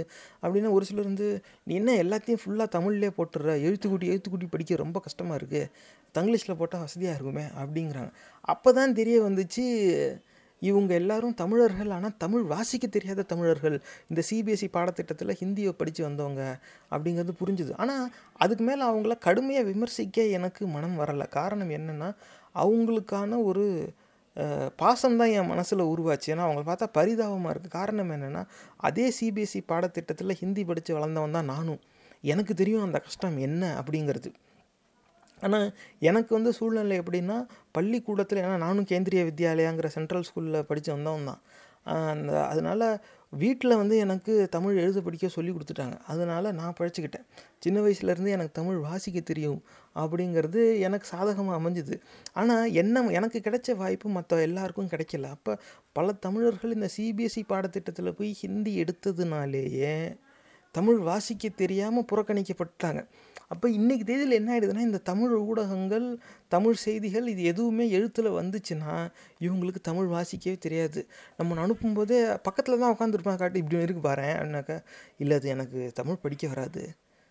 ஆக்சுவலி ஐம் சிபிஎஸ்சி அப்படிம்பாங்க. அட பாவி தமிழ் படிக்க வராதுன்னு வேற சொல்கிறானே ஏன்னா ஏதாவது ஒரு காலகட்டத்தில் கொஞ்சம் கொஞ்சமாவது அதை வாசிக்க பழகிக்கும் ஏன்னா இப்போ போனால் அந்த பேருந்தில் பெயர் பலகையை படிக்கிறதுக்காவது உனக்கு தமிழ் வாசிக்க தெரியணுமே. அப்படின்னாக்கா எனக்கு அதுவே வேண்டாம். ஒரு காலகட்டத்துக்கு மேலே தனக்கு தெரியாதது தனக்கு தேவையில்லாதது தனக்கு பிடிக்காதது அப்படிங்கிற பேரில் இவங்க சொல்லி நிராகரிச்சுக்க ஆரம்பிச்சிருவாங்க. கிராமத்தில் எப்படி பள்ளி மாணவர்கள் ஆங்கிலத்தை நிராகரிக்கிறாங்க அதே மாதிரி நகரத்தில் இருக்கிற மாணவர்கள் தமிழை நிராகரிக்கிறதுக்கு இப்படி தமிழ் அல்லாத மொழிகளை கற்க வேண்டிய ஒரு சூழ்நிலை காரணம் ஆயிடுச்சு இப்போ அதில் ஒரு கூட்டம் தான் இந்த குட்டி செவருங்கிற இந்த குழுவில் பெருசாக இருக்காங்கங்கிறது நமக்கு தெளிவாக தெரியுது. ரண்டிரோனா அப்படிங்கிற சொல்லு தான் வைக்கிறாங்க. ஏன்னா மற்ற எல்லாத்துக்கும் தங்கிலீஷில் வைக்கிறவங்க இதுக்கும் தங்கிலீஷில் வேறு சொல்லி வச்சுருக்கலாம். ஆனாலும் இவன் ரெண்டி ரோனாங்கிறான் காரணம் என்னென்னா ஹிந்தி பேசி பழகுனவங்க ஹிந்தி சொற்களோட அறிமுகம் உள்ளவர்கள் இந்த குழுவில் செயல்படுறாங்க. இப்படி தான் நேர்களே அந்த ஹிந்தி ஆதிக்கம்னு சொல்லுவோம்ல அதுக்கு இது ஒரு சின்ன எடுத்துக்காட்டு. யாரும் நம்ம மேலே வந்துலாம் திணிச்சிடல. ஆனால் ஒரு கல்வி திட்ட கட்டமைப்பில் தாய்மொழி அல்லாது தாய்மொழியை தவிர்த்து வேறு மொழியை படிச்சாகணுங்கிற சூழ்நிலையை உருவாக்க போய் வந்த விளைவு தான் இது. அவனுக்கு தமிழும் இருக்கக்கூட நீ ஹிந்தி படிச்சுக்க ஜாப்பனீஸ் கூட படிச்சுக்க அப்படின்னு விட்டுருந்தா அது வேற கதை. அவனுக்கு தமிழ் வாசிக்க தெரியும். அந்த இளைஞர்கள் இன்றைக்கி தமிழ் வாசிக்க தெரிஞ்சவங்களாக இருப்பாங்க. ஆனால் இது அப்படி இல்லை. அது வேற கதை. ஆனால் இது வந்து தெளிவாக தெரியுது. அடுத்த விதி என்ன போடுறாங்கன்னா இவங்க வந்து கேஸ்ட் மொக்கை. அப்போ வந்து ஜாதி சார்ந்த கருத்துக்களை வந்து போடக்கூடாது. இப்போ புரியுது ஏன்னா நம்ம அதிகமாக இந்த ஜாதி அடையாளங்களை விமர்சித்து போடுற பதிவை இங்கே பெருசாக யாரும் கண்டுக்க மாட்டாங்க. அதை எல்லாரும் கடந்து சென்றுருவாங்க. சரி நம்ம அதை ஒரு இத்தனை நாள் நான் என்ன நினச்சிக்கிட்டு இருந்தேன் அது வந்து ஒரு நல்லதாக பார்த்துக்கிட்டு இருந்தேன். ஏன்னா இன்றைக்கு தேதியில் இளைஞர்கள் பெரும்பாலும் வந்து இந்த ஜாதி மத அடையாளங்களை பார்க்குறது இல்லையே அப்படின்னு நம்ம நினச்ச காலம் உண்டு. அதனால சரி இந்த மாதிரி நம்ம ஜாதியை அடிப்படையாக வச்சு போடுற பதிவு இவங்க நிராகரிக்கிறாங்கன்னா இவங்களுக்கு ஜாதி சம்மந்தமாக எதுவுமே தேவையில்லை போல் அப்படின்னு religion மொக்கை. No religion drama here please அப்படின்னு அடுத்தது போடுறாங்க. அப்படி இருக்கும்போது நம்ம போடுற பதிவை இவங்க நிராகரிக்க வேண்டிய அவசியம் கிடையாது. இவங்க வந்து அதுக்கு எதிர்கருத்து வைக்கலாம் எப்படி வேணால் சொல்லலாம். ஆனால் மொத்தமாக நம்மளை குழுவை விட்டே இவங்க நீக்கிட்டாங்க இந்த இடத்துல. ஏன் அப்படி? அது ஏன்னா இதுக்கு முன்னாடி மற்ற மதம் சார்ந்த பதிவுகள் போடும்போது இவங்க எதுவும் சொல்லலை. இந்த இந்து மதம் அந்நியமானதுங்கிற பதிவு வரும்போது தான் இந்த விளைவுகள்லாம் வருது. அதுக்கப்புறம் சொல்கிறாங்க நாட் செந்தமிழ் அண்ட் ஆங்கிலம் அடுத்த விதி. அப்போ அங்கேயே தெளிவாக தெரிஞ்சு போகுது. நாட் செந்தமிழ் அண்ட் ஆர் ஆங்கிலம்னா இவங்க சிபிஎஸ்சியில் இங்கிலீஷ் படித்து வந்தவங்க. இங்கிலீஷு ஹிந்தி இது படித்து வந்தவங்க தமிழ் வாசிக்க தெரியாது. அதனால் ரொம்ப போடுற அதில் கீழே சும்மா ஒரு வரி மட்டும் போட்டுக்கிறான் நோ ஹிந்தி விந்தி அண்டால் சரியா? அப்படின்னு போட்டுக்கிறான் நோ ஹிந்தி விந்தி அண்டால்னா நீ மொதல் தலைப்பே ரண்டி ரோனா நீ வைக்கிற அங்கே கேள்வி வந்து வந்துடுது சும்மா அப்போதைக்கு ஏதாவது ஒன்று போடணும். இது வந்து இந்த ரூல்ஸ் எல்லாம் இவங்க ரொம்ப அவசரத்தில் கூட போட்டிருப்பாங்க போல். இப்படிலாம் இருக்குது இந்த மாதிரியான ஒரு குழு ஒன்று இருக்குது அப்படிங்கிறத நினச்சாவே ஆச்சரியமாக தான் இருக்குது நமக்கு. அப்போ இதில் வந்து நேர்களே கவனிக்க வேண்டியது என்ன அப்படின்னாக்கா ஒரு கொச்சையான ஒரு தலைப்பு ஒரு சிந்தனையை தலைப்பாக கொண்ட ஒரு குழு கூட்டு கையடிப்பு கழகம்னு. அதில் வந்து ஜாதி மதம் சார்ந்த பதிவு வேண்டாம் அப்படிங்கிற விதிமுறையும் இருக்குது ஆனால் அதில் வந்து மற்ற ஜாதி அடையாளங்கள் மதங்களை விமர்சித்து போடும்போதெல்லாம் பேசாமல் இருந்துட்டு இந்த ஹிந்துங்கிற மதத்தை மட்டும் விமர்சித்து போடும்போது கொதித்து பொங்கி எழுந்து கடைசியில் அந்த பதிவு போட்டவரை குழுவை விட்டே நீக்கிட்டாங்க. அப்போ என்னன்னாக்கா இந்த இவ்வளவு தான் அந்த அவங்க அந்த அளவுக்கு ஆங்கிலத்தை வந்து லிபரல் பாசிட்டிவ் திங்கர் அப்படின்னு ரொம்ப சுலபமாக நாங்கள் எதை பற்றியும் பேசுவோம். எதையுமே நாங்கள் ஃப்ரீயாக பேசுவோம். நாங்களாம் தயக்கம் இல்லாமல் பேசுகிறோங்க நாங்களாம் ரொம்ப கான்ஃபிடென்ட் அப்படின்னு சொல்லிக்கிறவங்களே உள்ளுக்குள்ளார சாமி கும்பிட்றவனா இருக்கிறாங்கிறத இந்த இடத்துல நம்ம சுட்டி காட்ட வேண்டியதாக இருக்குது நேர்களை. அப்போ எவ்வளோ கொடுமையாக கேவலமான ஒரு வெளித்தோற்றத்தை வச்சுக்கிட்டாலும் உள்ளுக்குள்ளே அந்த சாமி கும்பிட்றவனாக தான் இவன் இயங்குறான். அந்த சாமி பாசம்ங்கிறது இவனை விட்டு விலகலை. அதனால் எப்போ இவனுடைய சாமிக்கு எதிரான விமர்சனம்னு வருதோ இவன் உடனே அதை நிராகரிக்கிறான். அப்போ இந்த மாதிரி சிந்தனை உடையவர்கள் ஆட்சி நிர்வாக பொறுப்பு- போய் உக்காந்தாங்கனாக்கா இவங்க சாமிக்கு சாதகமாக தானே செயல்படுவாங்க. எதாக இருந்தாலும் அது வந்து இவங்க சாமி பெயரோட இவங்க சாமி அடையாளத்தோடு கலந்து வந்துச்சுனாவே அதை இவங்க தொடவே மாட்டாங்க. அதை அப்படியே விட்டுருவாங்க. இப்படி போய் தான் நம்ம சமுதாயம் இன்றைக்கி இப்படி அழிவையே வந்து சந்திச்சிருக்கு. அதாவது இது கூட்டு கையடிப்பு கழகம் அந்த தலைப்பை பார்த்த ஆங்கிலத்தில் செக்ஷுவல் ஃபேண்டசி அப்படின்னு சொல்லுவாங்க. இளைஞர்களுக்கு பொதுவாக இருக்கிறது தான். இதில் வந்து பெருசாக நம்ம விமர்சித்து அவங்க வந்து தராதரமற்றவர்கள் தரமற்ற மனிதர்கள் அப்படிலாம் சொல்லிட முடியாது. இப்போ வாலிப வயசில் இப்போ இப்படிலாம் பேசுகிறது சகஜம்தான். அதில் வந்து தப்பு ஒன்றும் கிடையாது. ஆனால் அந்த அளவுக்கு செக்ஷுவல் ஃபேண்டசியை ரொம்ப தாராள மனசோட ஏற்றுக்கிறவங்க ஒரு உண்மையின் அடிப்படையில் உருவாக்கப்பட்ட மதத்தை உருவாக்கப்பட்டதுன்னு போட்ட பதிவு அவனால் ஜீர்ணிச்சிக்க முடியல. ஏன்னா அவன் அப்போ இந்த மாதிரியான லிபரல் திங்கர்ஸ் மத்தியிலையும் இந்த லிபரல் திங்கர்ஸும் பல பேர் மதவாதிகளாக தான் செயல்படுறாங்கங்கிறது நமக்கு இதில் தெளிவாக தெரியுது நேரில். அதுவும் குறிப்பாக எந்த கூட்டத்திலேருந்து இந்த மறைந்து வாழும் மதவாதிகள் ஏன்னா இவங்களை அப்படி தான் சொல்லி ஆகணும். இவங்க எல்லாரும் மதவாதிகள் மத ரீதியான அடையாளத்தை கையில் எடுத்துக்கிட்டவங்க அதை வந்து இவங்க முழுமையாக ஏற்றுக்கிறவங்க அதுக்கு எதிரான சிந்தனையை மறுக்கிறவங்க என்ன கூட்டத்திலேருந்து இவங்க அதிகமாக வராங்கன்னாக்கா தமிழ் படிக்க தெரியாத தமிழர்கள் அப்படிங்கிறது வந்து ஒரு ஒரு க தெளிவாக தெரியுது. இது வந்து பல காரணங்கள் இருக்குது இந்த பதிவில் நம்ம அதை பற்றி பேச வேண்டாம். அப்போ இதில் என்ன அப்போ என்னன்னாக்கா தமிழர்களும் இந்த மாதிரியான மதவாத பரப்புரைக்கு பல பேர் வந்து பலியாக இருக்கிறாங்க. ஏன்னா இப்போ இந்த மாதிரி குழுக்களில் உறுப்பினராக இருக்கிற இளைஞர்கள் வந்து தினசரி செய்தி கேட்டுக்கிட்டு அந்த கட்சி எப்படி இப்படி சொல்லலாம்? இந்த கட்சி தேர்தல் அறிக்கையில் என்ன சொல்லியிருக்கு? ஏன் இந்த அமைச்சர் இப்படி செயல்படுறார்? அந்த அர அந்த நாட்டோடைய அரசு ஏன் இப்படி செயல்படுது? இப்படிலாம் இவங்க சிந்திப்பாங்களாங்கிறது ஒரு பெரிய சந்தேகம். இவங்க வாழ்க்கை வந்து ரொம்ப இன்னைக்கு தேதியில் அவங்கள சுற்றியே இருக்குது. இவங்களுடைய தேவைகள்ங்கிறது ரொம்ப சின்ன பட்டியல். இவங்களுக்கு விருப்பமான தலைப்புகள்ங்கிறது ரொம்ப சின்னது. அப்போ அதுக்குள்ளேயே தான் இவங்க இயங்குவாங்க. வாலிபர்கள் அவ்வளவுதான். இவங்க சின்ன வயசில் இருக்கிறவங்க இவங்க சிந்தனை வந்து பறந்து விரிஞ்சு இருக்குன்னு எதிர்பார்க்க முடியாது. இருந்தால் சந்தோஷம். அப்படி இருக்கணுங்கிறதுனால தான் நம்ம தேடி போய் இந்த மாதிரி குழுக்கள்லேயும் நம்ம பதிவுகளை போடுறோம். ஏன்னா நீ பதினெட்டு வயசாக இருக்கும்போது கூட்டு கையடிப்புன்னு சொல்லி ஒரு கூட்டத்தில் இருப்ப. ஆனால் நாளைக்கு உனக்கு பதினெட்டு வயசு ஒரு பையனோ பொண்ணோ இருக்கும்போது உன் சிந்தனை இப்படி இருக்காது. அன்னைக்கு உன் சிந்தனை வேறு மாதிரி இருக்கும். அன்னைக்கு நீ எடுக்க போகிற முடிவு சரியாக இருக்கணும்னா இன்னைக்கே எது முட்டாள்தனம் எது முட்டாள்தனம் இல்லைன்னு உனக்கு தெரிஞ்சாகணும். கண்டிப்பாக உன் வீட்டில் இருக்கிற பெரியவங்க உங்ககிட்ட இருக்க இதை சொல்லலை. ஏன்னா அப்படி பெரியவங்க நாற்பத்தஞ்சு வயசு மேலே இருக்கிறவங்க அவங்க கடமையை தெரிஞ்சே தவறுனதுனால தான் இன்றைக்கி நம்ம சமுதாயம் எல்லா பிரச்சனையும் சந்திச்சுக்கிட்டு இருக்குது இப்போ நாளைக்கு நீ நாற்பத்தஞ்சு வயசு இல்லை அதுக்கு மேலேயோ நீ போகும்போது நீ எடுக்கிற முடிவுகளும் நீ பேசுகிற சொற்களும் நீ செ உன்னுடைய செயல்பாடுகளும் இந்த சமுதாயத்தை பலவிதமாக பாதிக்கும். அப்போ அந்த பாதிப்பு நல்லபடியாக இருக்கணுங்கிற நோக்கத்தில் தான் நம்ம விழிப்புணர்வு ஏற்படுத்த இந்த நிகழ்ச்சியை நடத்துகிறோம் அதாவது திரும்ப திரும்ப சொல்லிகிட்டு இருப்போம் இது வருங்கால தலைவர்களுக்கான நிகழ்ச்சி. இந்த நிகழ்ச்சி நீங்கள் கேட்குறீங்கன்னாவே நீங்கள் வந்து வருங்காலத்தில் வர மாற்றங்களுக்கு நானும் ஒரு காரணமாக இருப்பேன்னு நீங்கள் ஏற்கனவே முடிவு எடுத்துட்டீங்க. ஒருவேளை உங்களுக்கு நீங்கள் இன்னும் குறி இதே வரியை உங்ககிட்ட பேசிக்கிட்டீங்களாங்கிறது நீங்கள் தான் சொல்லணும். ஆனால் அந்த நோக்கு நிலையில் செயல்படுறதுனால தான் நீங்கள் இந்த நிகழ்ச்சியை கேட்குறீங்கங்கிறது எனக்கு புரியுது. அதுக்காக தான் போடுறோம். அப்போ எல்லாரும் தேடி வந்து நம்ம நிகழ்ச்சியை கேட்கணுங்கிற அவசியம் இல்லை.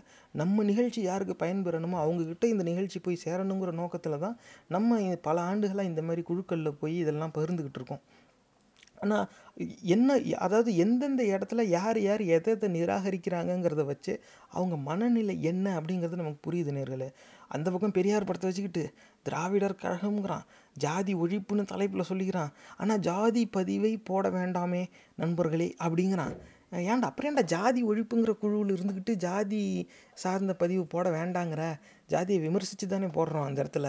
அப்படின்னாக்க அவனுக்குள்ளேயும் ஒரு ஜாதி பாசம் இயங்குது அப்படிங்கிறது தெரியுது. அதே மாதிரி இந்த இடத்துல இவங்க வந்து இந்த ஜாதி மதம் இதுவும் கிடையாது அப்படின்னு சொல்லி விதிமுறையை வச்சுக்கிட்டு கூட்டு கையடிப்புன்னு தலைப்பு வச்சுக்கிட்டு இருப்பாங்க.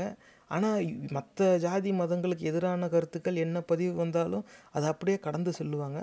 இந்துங்கிற ஒரு அடையாளத்தை நம்ம விமர்சித்ததும் நம்மளை மொத்தமாக குழுவை விட்டே நீக்கிறாங்க.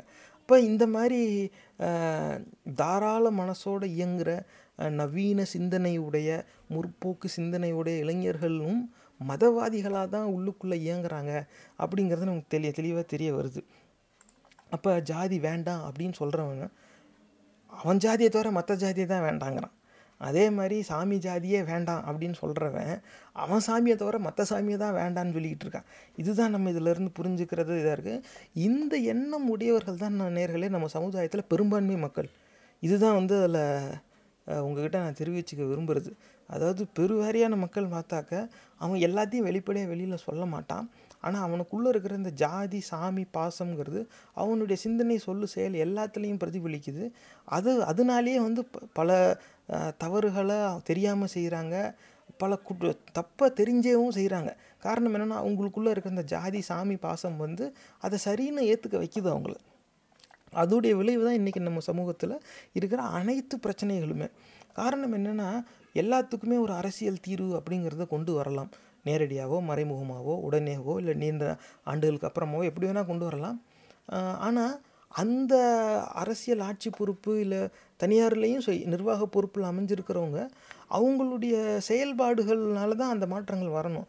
ஆனால் அந்த செயல்பாடு ஏன் அந்த மாதிரி தீர்வை நோக்கி நகர்வது இல்லை அப்படின்னு கேட்டால் அவங்க எல்லாரும் ஒன்றும் சாமி கும்பிட்றவனாக இருக்கான் இல்லை ஜாதி பாசம் உடையவனாக இருக்கான் இல்லை ரெண்டுமே. இப்படி தான் வந்திருக்கு.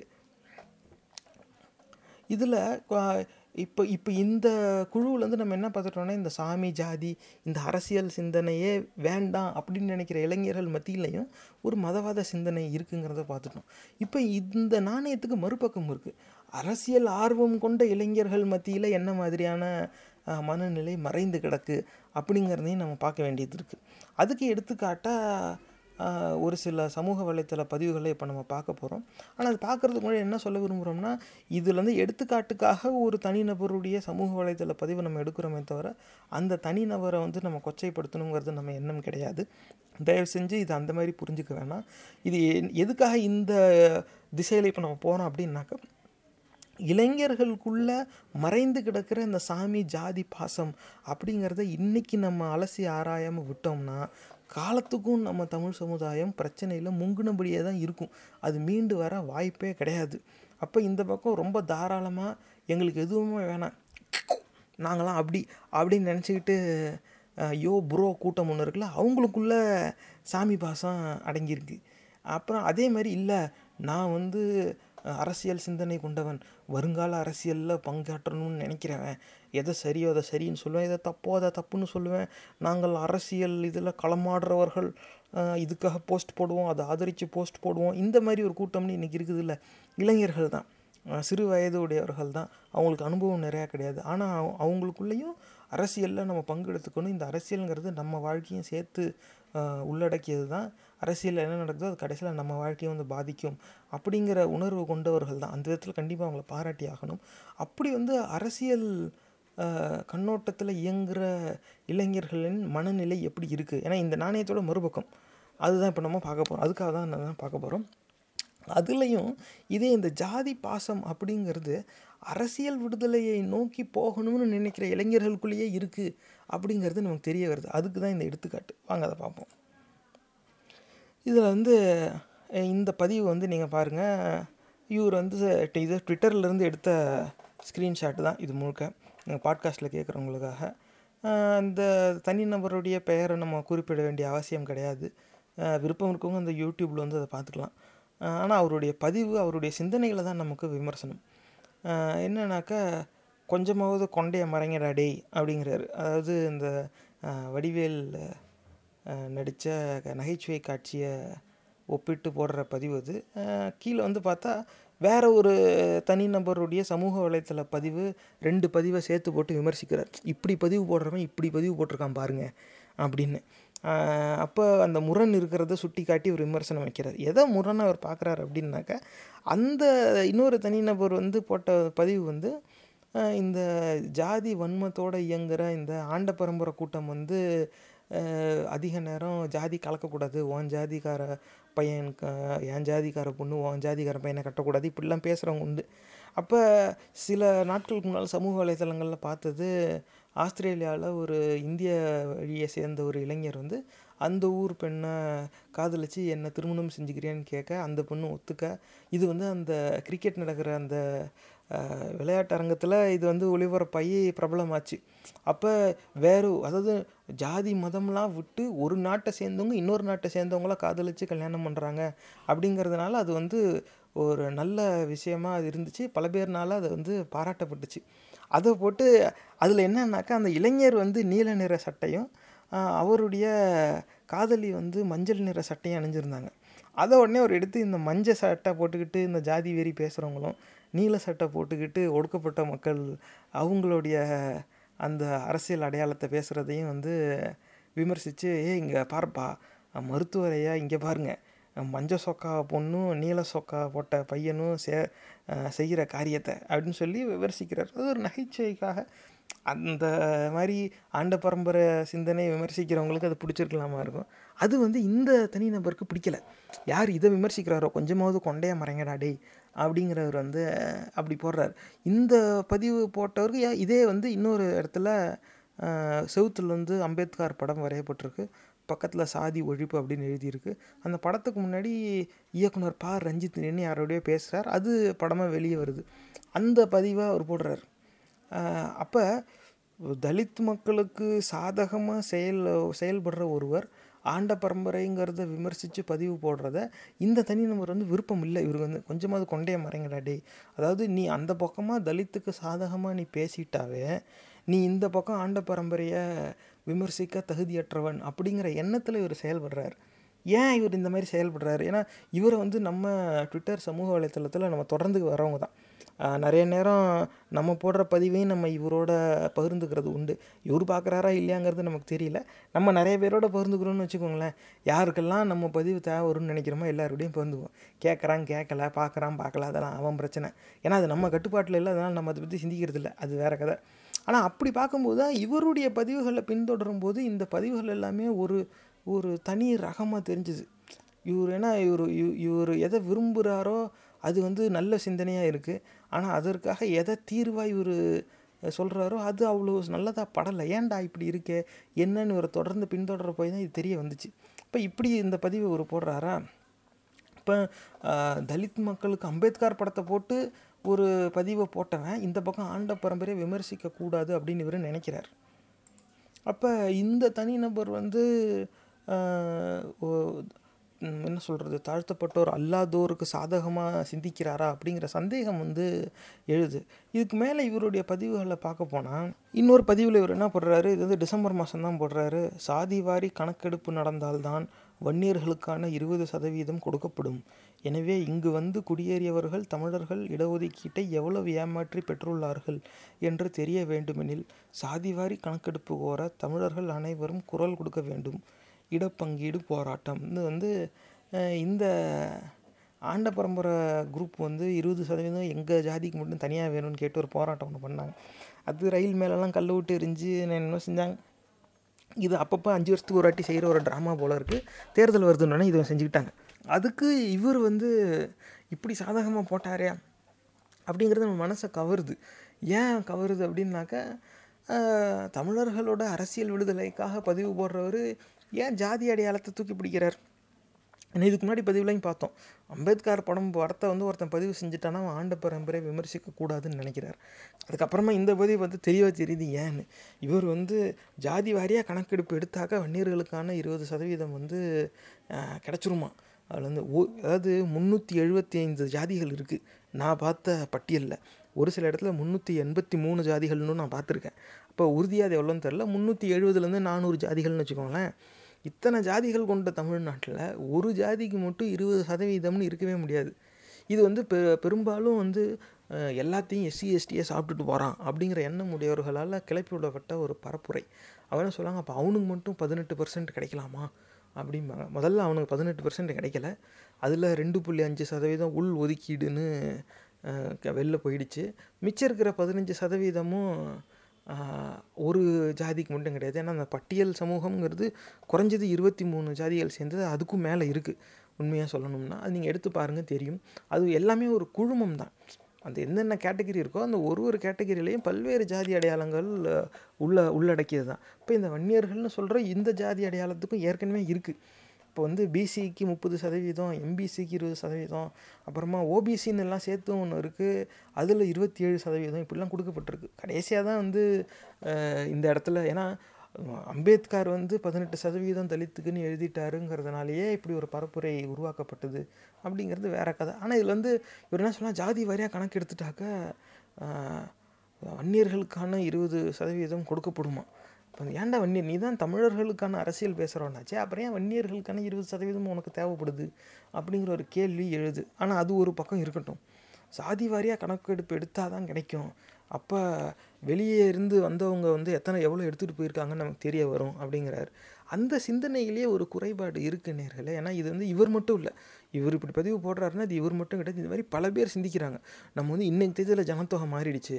திரும்ப மறுபடி எல்லாரையும் எந்தெந்த ஜாதியில் இருக்காங்கன்னு கணக்குப்படி எடுத்தாகணும் அப்படின்னு சொல்லி பார்த்தா இதுக்கு முன்னாடி இந்த ஜாதி ரீதியான கணக்கெடுப்புங்கிறத நம்ம இதுக்கு முன்னாடி பல பதிவுகளில் வந்து பார்த்துருக்கோம். அந்த கே. ரங்காச்சாரி எட்கார் தர்ஸ்டன் எழுதுன caste and tribes of south இந்தியாவில் போய் அங்கங்கே போய் விசாரிக்கிறாங்க அந்த காலத்தில். அவன் அவன் அவன் இஷ்டப்பட்ட பேரை சொல்லிக்கிட்டான் அப்படி தான் வந்திருக்கு. இப்போ இன்னைக்கு தேதியில் ஜாதி ரீதியாக நீ கணக்கெடுப்பு எடுக்கணும் அப்படின்னாக்கா நீ வந்து தனியாக போய் ஒரு கணக்கெடுப்பு எடுக்கணுங்கிற அவசியமே கிடையாது. ஏன்னா என்னெல்லாம் ஜாதி சான்றிதழ் பதிவாயிருக்கோ அங்கேருந்தே உனக்கு தகவல் நேரடியாக கிடச்சிரும்.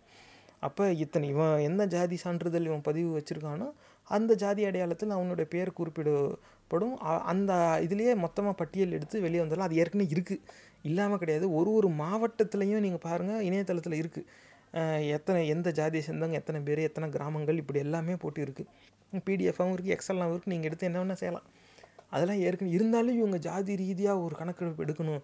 காரணம் என்னென்னா இவங்க என்ன நினச்சிக்கிட்டு இருக்காங்க? திரும்பி போய் எல்லாருக்கிட்டையும் நீ எந்த ஜாதி நீ எந்த ஜாதி நீ எந்த ஜாதின்னு கேட்டால் உண்மையான எண்ணிக்கை வெளியில் வந்துடும் அப்படி உண்மையான எண்ணிக்கை வெளியில் வந்துச்சுன்னா அதனால இந்த இடஒதுக்கீடு சதவீதமும் உண்மையான எண்ணிக்கைக்கு ஏற்றாப்புல மாற்றிடலாம் அது அப்படி மாறுறதே கிடையாது. சட்டம் அப்படி எழுதப்படலை. அது வந்து இவங்களுக்கு புரியலை. இது ஒன்று இன்னொன்று வீடு வீடாக போய் இன்னொரு கணக்கெடுப்பு எடுக்கணும் ஜாதி ரீதியானாக்க திரும்பி ஏ ஏற்கனவே ஜாதி சான்றிதழ் தான் பதிவு வச்சுருக்காங்களே.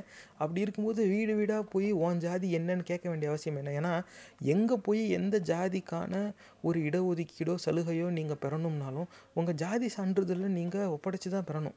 அப்போ எல்லாரும் போய் அவங்களுக்குன்னு ஒரு ஜாதி சான்றிதழை பதிவு செஞ்சு வாங்கி வச்சுக்கிட்டாங்க. அதுதான் அரசுக்கிட்டே இருக்கேன் அதுலேருந்தே நீங்கள் எடுக்கலாம். அதையும் மீறி இவங்க ஒரு கணக்கெடுப்பு எடுக்கணும்னா இந்த மக்கள் தொகை கணக்கெடுப்பு வீடு வீடாக போய் எத்தனை பேர் இருக்காங்கன்னு எண்ணிட்டு வருவாங்க. அந்தமாரி வீடு வீடாக போய் நீங்கள் எந்த ஜாதி நீங்கள் எந்த ஜாதின்னா இன்றைக்கி தேதியில் அவன் ஒரு சர்டிஃபிகேட் வச்சுருப்பான். அவங்களாம் மனசு மாற்றிக்கிட்டு இல்லை இல்லை நாங்களும் இந்த ஜாதி தான். அப்படின்னு அவன் வேறு ஜாதியை சொன்னான்னா அப்போ என்ன செய்கிறது இல்லை இல்லை அப்படிலாம் மாற்றி சொல்ல முடியாது. அவங்கக்கிட்ட ஜாதி சான்றிதழை கேட்போம்.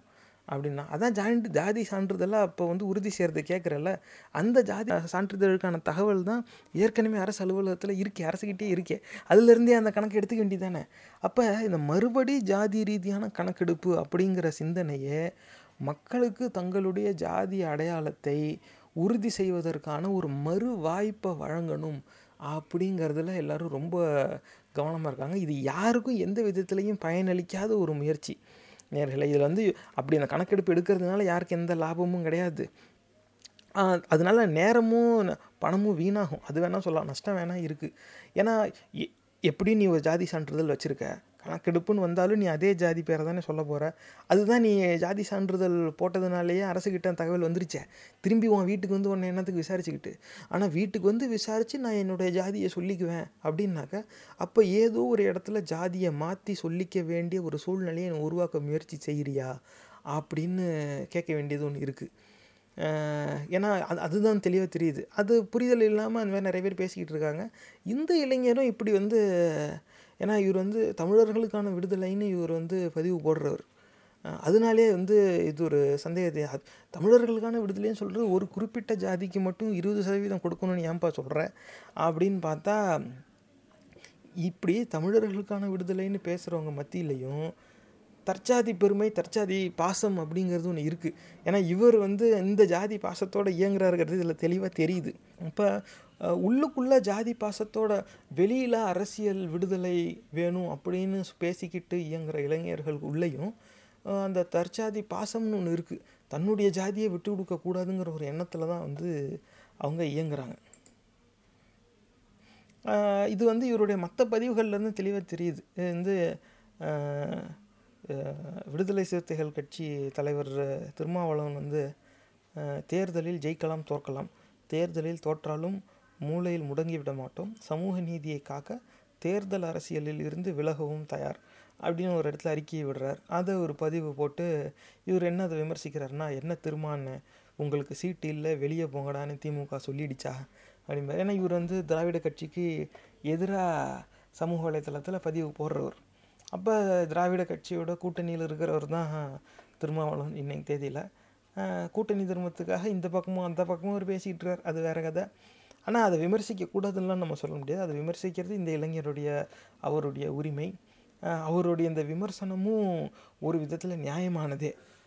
ஏன்னா நம்மளும் வந்து அந்த இடத்துல அவருடைய நிற்போன்னு சொல்லிடுவோமே காரணம் என்னென்னா திருமாவளவன் அவர்கள் வந்து இந்த மாதிரி கூட்டணி தர்மத்துக்காக பல கொள்கைகளை நீர்த்து போக வைக்கிற மாதிரி பேசுகிறாரு அப்படிங்கிறது நம்மளுடைய எண்ணமும். இதுக்கு முன்னாடி இருந்த பதிவுலையும் நம்ம வந்து அதை போட்டுட்டோம்.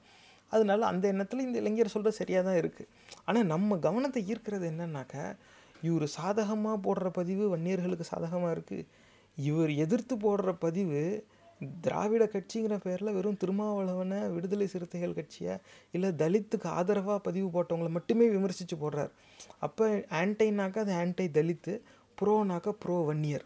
ஆனால் என்னடா உன்னோட அரசியல் கொள்கைன்னா தமிழர்களுக்கான விடுதலை. ஏன் என்ன இது? ஏன் இது வந்து தனியாக நமக்கு தெரிய வருது. அப்போ இதில் என்ன ஆகுதுன்னாக்கா இப்போ ஒரு ஜாதிக்கு தனியாக இருபது சதவீத சதவீதம் இடஒதுக்கீடு வேணும் அப்படின்னாக்கா அதுக்கு ஆதரவாக சிந்திக்கிறது. ஆனால் அந்த எந்த ஜாதி தனக்கு இருபது சதவீதம் வேணும்னு கேட்குதோ அவங்க பல ஆண்டுகளாக தலித் மக்களுக்கு இருக்கிற அந்த பதினெட்டு சதவீத இடஒதுக்கீடை விமர்சிச்சுக்கிட்டே வராங்க. அவன் வந்து எல்லாத்தையும் அவனே சாப்பிட்டுட்டு போகிறான் எல்லாத்தையும் அவனே சாப்பிட்டுட்டு போகிறான்னு அப்போ அதை யாரும் விமர்சிக்கிறது இல்லை எவன் இருக்கிற இடஒது ஒதுக்கீட்டை விமர்சிக்கிறானோ தாழ்த்தப்பட்ட மக்களுக்கு எதிரான கருத்துக்களை முன்வைக்கிறானோ அவன் தனக்கு இருபது சதவீதம் வேணுங்கும் போது மட்டும் இவங்க எல்லாரும் ஆதரவு தெரிவிக்க வராங்களே இது எப்படி ஏற்புடையதாகும் அப்படின்னு சிந்திச்சு பார்க்க வேண்டிய ஒரு சூழ்நிலை இது. இதே மாதிரி இந்த விஜய் டிவியில் நீயா நானால இந்த ஆண்ட பரம்பரை கூட்டத்தை கூப்பிட்டு வச்சு மொத்தமாக ஊரே சிரிக்கும்படி செஞ்சு விட்டுட்டாங்க. அதை வந்து பல பேருக்கு இந்த ஜாதி பாசம் உடையவர்களுக்கு பிடிக்கல. அதில் இந்த இளைஞருக்கும் அது வந்து பிடிக்கல. இவர் என்ன உடனே போடுறாருன்னா ஆண்ட சாதி திமிரை அசிங்கப்படுத்தி அனுப்பியதை தவறுன்னு சொல்லலை. ஆனால் நாங்கள் நாடாண்ட பரம்பரை நாயக்கர்கள் என்று பேசும் தெலுங்கர்களை கேள்வி கேட்காமல் தமிழர்களை மட்டும் சாதியவாதிகளாக கட்டமைப்பதை எப்படி ஏற்க முடியும்? எதற்கு இந்த பாகுபாடு? சாதியை யார் தூக்கி பிடித்தாலும் தவறுதானே. அப்படிங்கிற சாதியை யார் தூக்கி பிடித்தாலும் தவறுதானேன்னு ஒரு பதிவு போடுறவர். ஏன் வன்னியர்களுக்கு இருபது சதவீதம் இடஒதுக்கீடு அதுவும் இடப்பங்கீடு போராட்டம் அது கொடுக்கணும்னு ஏன் இவர் சொல்கிறாரு இவர் சொல்கிறதே இவரே மறுத்துக்கிறார். காரணம் என்னென்னா நான் எல்லாரையும் விமர்சிப்பேன். ஏன் ஜாதியை மட்டும் எவனும் விமர்சிக்கக்கூடாது இப்படி தான் வந்து பாசத்தில் இவ இந்த இளைஞர் இயங்கார் அப்படின்னு தெரியுது. இது வந்து இவர் மட்டும் கிடையாது. இது மாதிரி பல பேர் இருக்காங்க. நம்ம வந்து ரொம்ப விரும்பி பார்க்குற நிகழ்ச்சி யூடியூப் ப்ரூட்டஸோட நிகழ்ச்சி. ஏன்னா பெரியாரிய அம்பேத்கர் சிந்தனைகளை உள்வாங்கி நல்லா நகைச்சுவையாக களமாடுறவர். கடு கடுமையான விமர்சனங்களை முன்வைக்கிறவர். அவரும் இந்த நிகழ்ச்சியை பார்த்துட்டு அது ஏன் நீங்கள் வந்து இவனை மட்டும் சொன்னீங்க? நீங்கள் ஏன் பார்ப்பனர்களை கூப்பிட்டு திட்டலை? அப்படிங்கிறார் அவர். அப்போ அவருக்குள்ளேயும் அந்த அதாவது நான் பிராமின் நான் தலித் ஜாதி பாசம் ஒன்று இயங்குது அப்படிங்கிறது அதுலேருந்து தெளிவ தெளிவாக தெரிய வருது. யூடியூப் ரூட்டஸ் வந்து என்ன கேட்டாருனாக்கா நீ வந்து இவனை மட்டும் கூப்பிட்டு வச்சு திட்டி அனுப்பிட்டியா? அப்போ இவன் மட்டும் ஒரு டெம்ப்ளேட்டாக மாறிடுவானே. அது எப்படி நியாயமாகும்? பார்ப்பனர்களையும் நீ கூப்பிட்டு திட்டணுமே அப்படிங்கிற. இங்கே ஒரு என்ன சொல்கிறாருனாக்கா நாங்கள் தான் நாடாண்ட பரம்பரை அப்படின்னு தெலுங்கர்கள் வந்து சொல்லிக்கிட்டு இருக்காங்களே அவங்களையும் நீ கூப்பிட்டு பேசலை? இது வந்து என்ன ஆகுதுன்னா யூடியூப் ரூட்டஸ் சொன்னதாக இருந்தாலும் சரி இந்த இளைஞர் இந்த பதிவில் போடுறதா இருந்தாலும் சரி இது வந்து இந்த மதவெறி கூட்டத்தோட ஒப்பிட்டு பார்க்க வேண்டிய ஒரு நோக்கு நிலை நீங்கள் வந்து இவன் ஏன்டா இப்படி செஞ்சான்? அப்படின்னு கேட்டால் இதையே நீ இஸ்லாம் மதத்தை சொல்லுவியா? கிறிஸ்தவ மதத்தை சொல்ல திராணி இருக்கா? அதெல்லாம் விட்டுட்டு ஏன் நீ இந்து மதத்தை மட்டும் சொல்கிற அப்படின்னு சொல்லி அந்த விவாதத்துலேருந்து வெளியே போவான். அதே மாதிரி இவங்க என்ன சொல்கிறாங்க நீ இருக்கிறவன் எல்லாரையும் சொல்லிவிட்டு அப்புறமா நீ என்ன சொல்லு? அப்போ இவங்கள இப்போ இவங்களுடைய நோக்குநிலை என்ன அப்படின்னாக்கா இதில் வந்து இவங்கள பெருசாக க கெட்டவங்களான சித்தரிக்கணுங்கிறது நம்ம நோக்கம் கிடையாது நேர்களே. இவங்களும் நல்லவங்க தான். அதிலலாம் எந்த மாறுபட்ட கருத்தும் கிடையாது. ஆனால் இவங்களுக்குள்ளேயும் ஒரு ஏற்றத்தாழ்வு உடைய ஒரு தரவரிசை பட்டியல் ஒன்று இயங்குதுங்கிறது தான் ஒரு கசப்பான உண்மை. அப்போ என்ன ஆகுதுன்னா நீ தப்பு என்ன தப்பு சொல்கிறதா இருந்தால் நீ எல்லாரையும் சேர்த்து சொல்லு. அப்போ நான் ஒத்துக்கிறேன். ஆனால் நீ என்னை மட்டும் தனியாக சொல்லாத. அப்படிங்கிற ஒரு எண்ணம் வந்து இவங்க எல்லாருக்குள்ளேயும் இருக்குது ஏன்னா எவன் சொன்னாலும் தப்பு தப்பு தான். அப்படின்னு சொல்ல வேண்டியது. ஏன்னா அந்த நிகழ்ச்சியில் ஆண்ட பரம்பரைன்னு யார் பேசினாங்க? அவங்க கூப்பிட்டு பேசினாங்க. அவன் வந்து நாங்கள் மன்னர் பரம்பரை. நாங்கள் அப்படி தான் நடப்போம். நாங்கள் இப்படி நடப்போம். அவனுங்களோட நாங்கள் எண்ணிக்கையில் ஜாஸ்தி. நாங்கள் பார்த்தா அப்படியே தலை குனிஞ்சிட்டு அவன் போயிடுவான் அப்படி வேஷ்டியை நாங்கள் இப்படி தூக்கி பிடிச்சா அவன் அப்படி தலை குனிஞ்சிட்டு போவான். இப்படிலாம் வந்து பெருமை பேசி அவங்களே அவங்கள வந்து அசிங்கப்படுத்திக்கிட்டாங்க. இது வந்து உலகம் முழுக்க மக்கள் பார்த்தாங்க அப்படிங்கிறது இவங்க மனசை பாதிச்சிருக்கு. அப்போ என்ன ஆகுதுன்னா அந்த ஜாதி பெருமை பேசுகிற அந்த அறிவு குருடர்களை விமர்சித்தது சரிதான். அப்படின்ல இவங்க சொல்லணும். அப்போ இருக்கும்போது என்னென்னா இல்லை இல்லை. நீ மற்றவனை விட்டுட்டு இவனை மட்டும் ஏன் செஞ்ச? இதே தான் மதவெறி கூட்டத்துலேயும் சொல்லுவாங்க. நீ ஏன் என்னை மட்டும் சொல்கிற அப்படின்னா மற்ற மதத்தில் இருக்க முட்டாள்தனத்தையும் சொல்லு அப்படிமா அப்போ உன் மதம் முட்டாள்தனம்னு நீ ஏன் ஒத்துக்கிறியாடா? விளக்கென்ன அதுக்கு மேலே ஏன்டா நம்புற? அப்படின்னாக்கா அதுக்கு பதில் இருக்காது. இப்போ அதே மாதிரி தான் இந்த இளைஞனும் வந்து வந்து செயல்படுறார். இது வந்து நேர்களே என்ன மாதிரி இருக்குன்னாக்கா இப்போ அந்த யூடியூப் ரூட்டஸ் விமர்சனம் பண்ணதுலேருந்தும் நம்ம முதல்ல நம்ம எதை பார்த்தோமோ அந்த இடத்துக்கே நம்ம வந்து நின்றுட்டோம் பெரியார் சிந்தனையை எடுத்துக்கிட்டு ஜாதி ஒழிப்பு அப்படிங்கிற ஒரு கொள்கையை கையில் எடுத்துக்கிட்டு ஒரு பரப்புரை நடத்துகிறவங்க எல்லாரையும் விமர்சிப்பாங்க. தன்னுடைய ஜாதின்னு வரும்போது விட்டு கொடுக்க மாட்டாங்க. அப்படிலாம் விட்டு கொடுக்க முடியாது. ஏன்? எங்களை மட்டும் சொல்கிறேன் மற்றவனையும் சேர்த்து சொல்லு. அவனும் தானே தப்பு அப்படிமா அவனும் தானே தப்புன்னு நீ நினச்சாவே நீ தப்புங்கிறத நீ ஏற்றுக்கிறடா அப்போ தப்பை தப்புன்னு சொல்லும்போது நீ அதை மறுக்க வேண்டிய அவசியம் என்ன? ஆமாம் தப்பு தான் அப்படின்னு சொல்லிட்டு நீ அடுத்து போக வேண்டியதானே? அது காரணம் என்னென்ன நேர்களே அந்த ஜாதி பாசங்கிறது ஒரு ஜாதி அடையாளத்தை ஏற்றுக்கிட்டதுனால மட்டும்தான் வரும். எனக்கு ஜாதி அடையாளத்தில் விருப்பமே கிடையாது. இது போலியான அடையாளம். இது வந்து மனிதர்களால் உருவாக்கப்பட்ட ஒரு அடையாளம். எனக்கு விருப்பமே கிடையாது எனக்கு அதில் எந்த பெருமையும் கிடையாது. அதை வச்சு என்னை தரம் தாழ்த்தி பேசினாலும் அதுக்கு நான் செவி சாய்க்க போகிறதில்ல நானும் அதை வச்சு யாரையும் தரம் தாழ்த்தி பார்க்க போகிறதில்ல அப்படி நினைக்கிறவங்க இதை பெருசாக விமர்சிக்க மாட்டாங்க.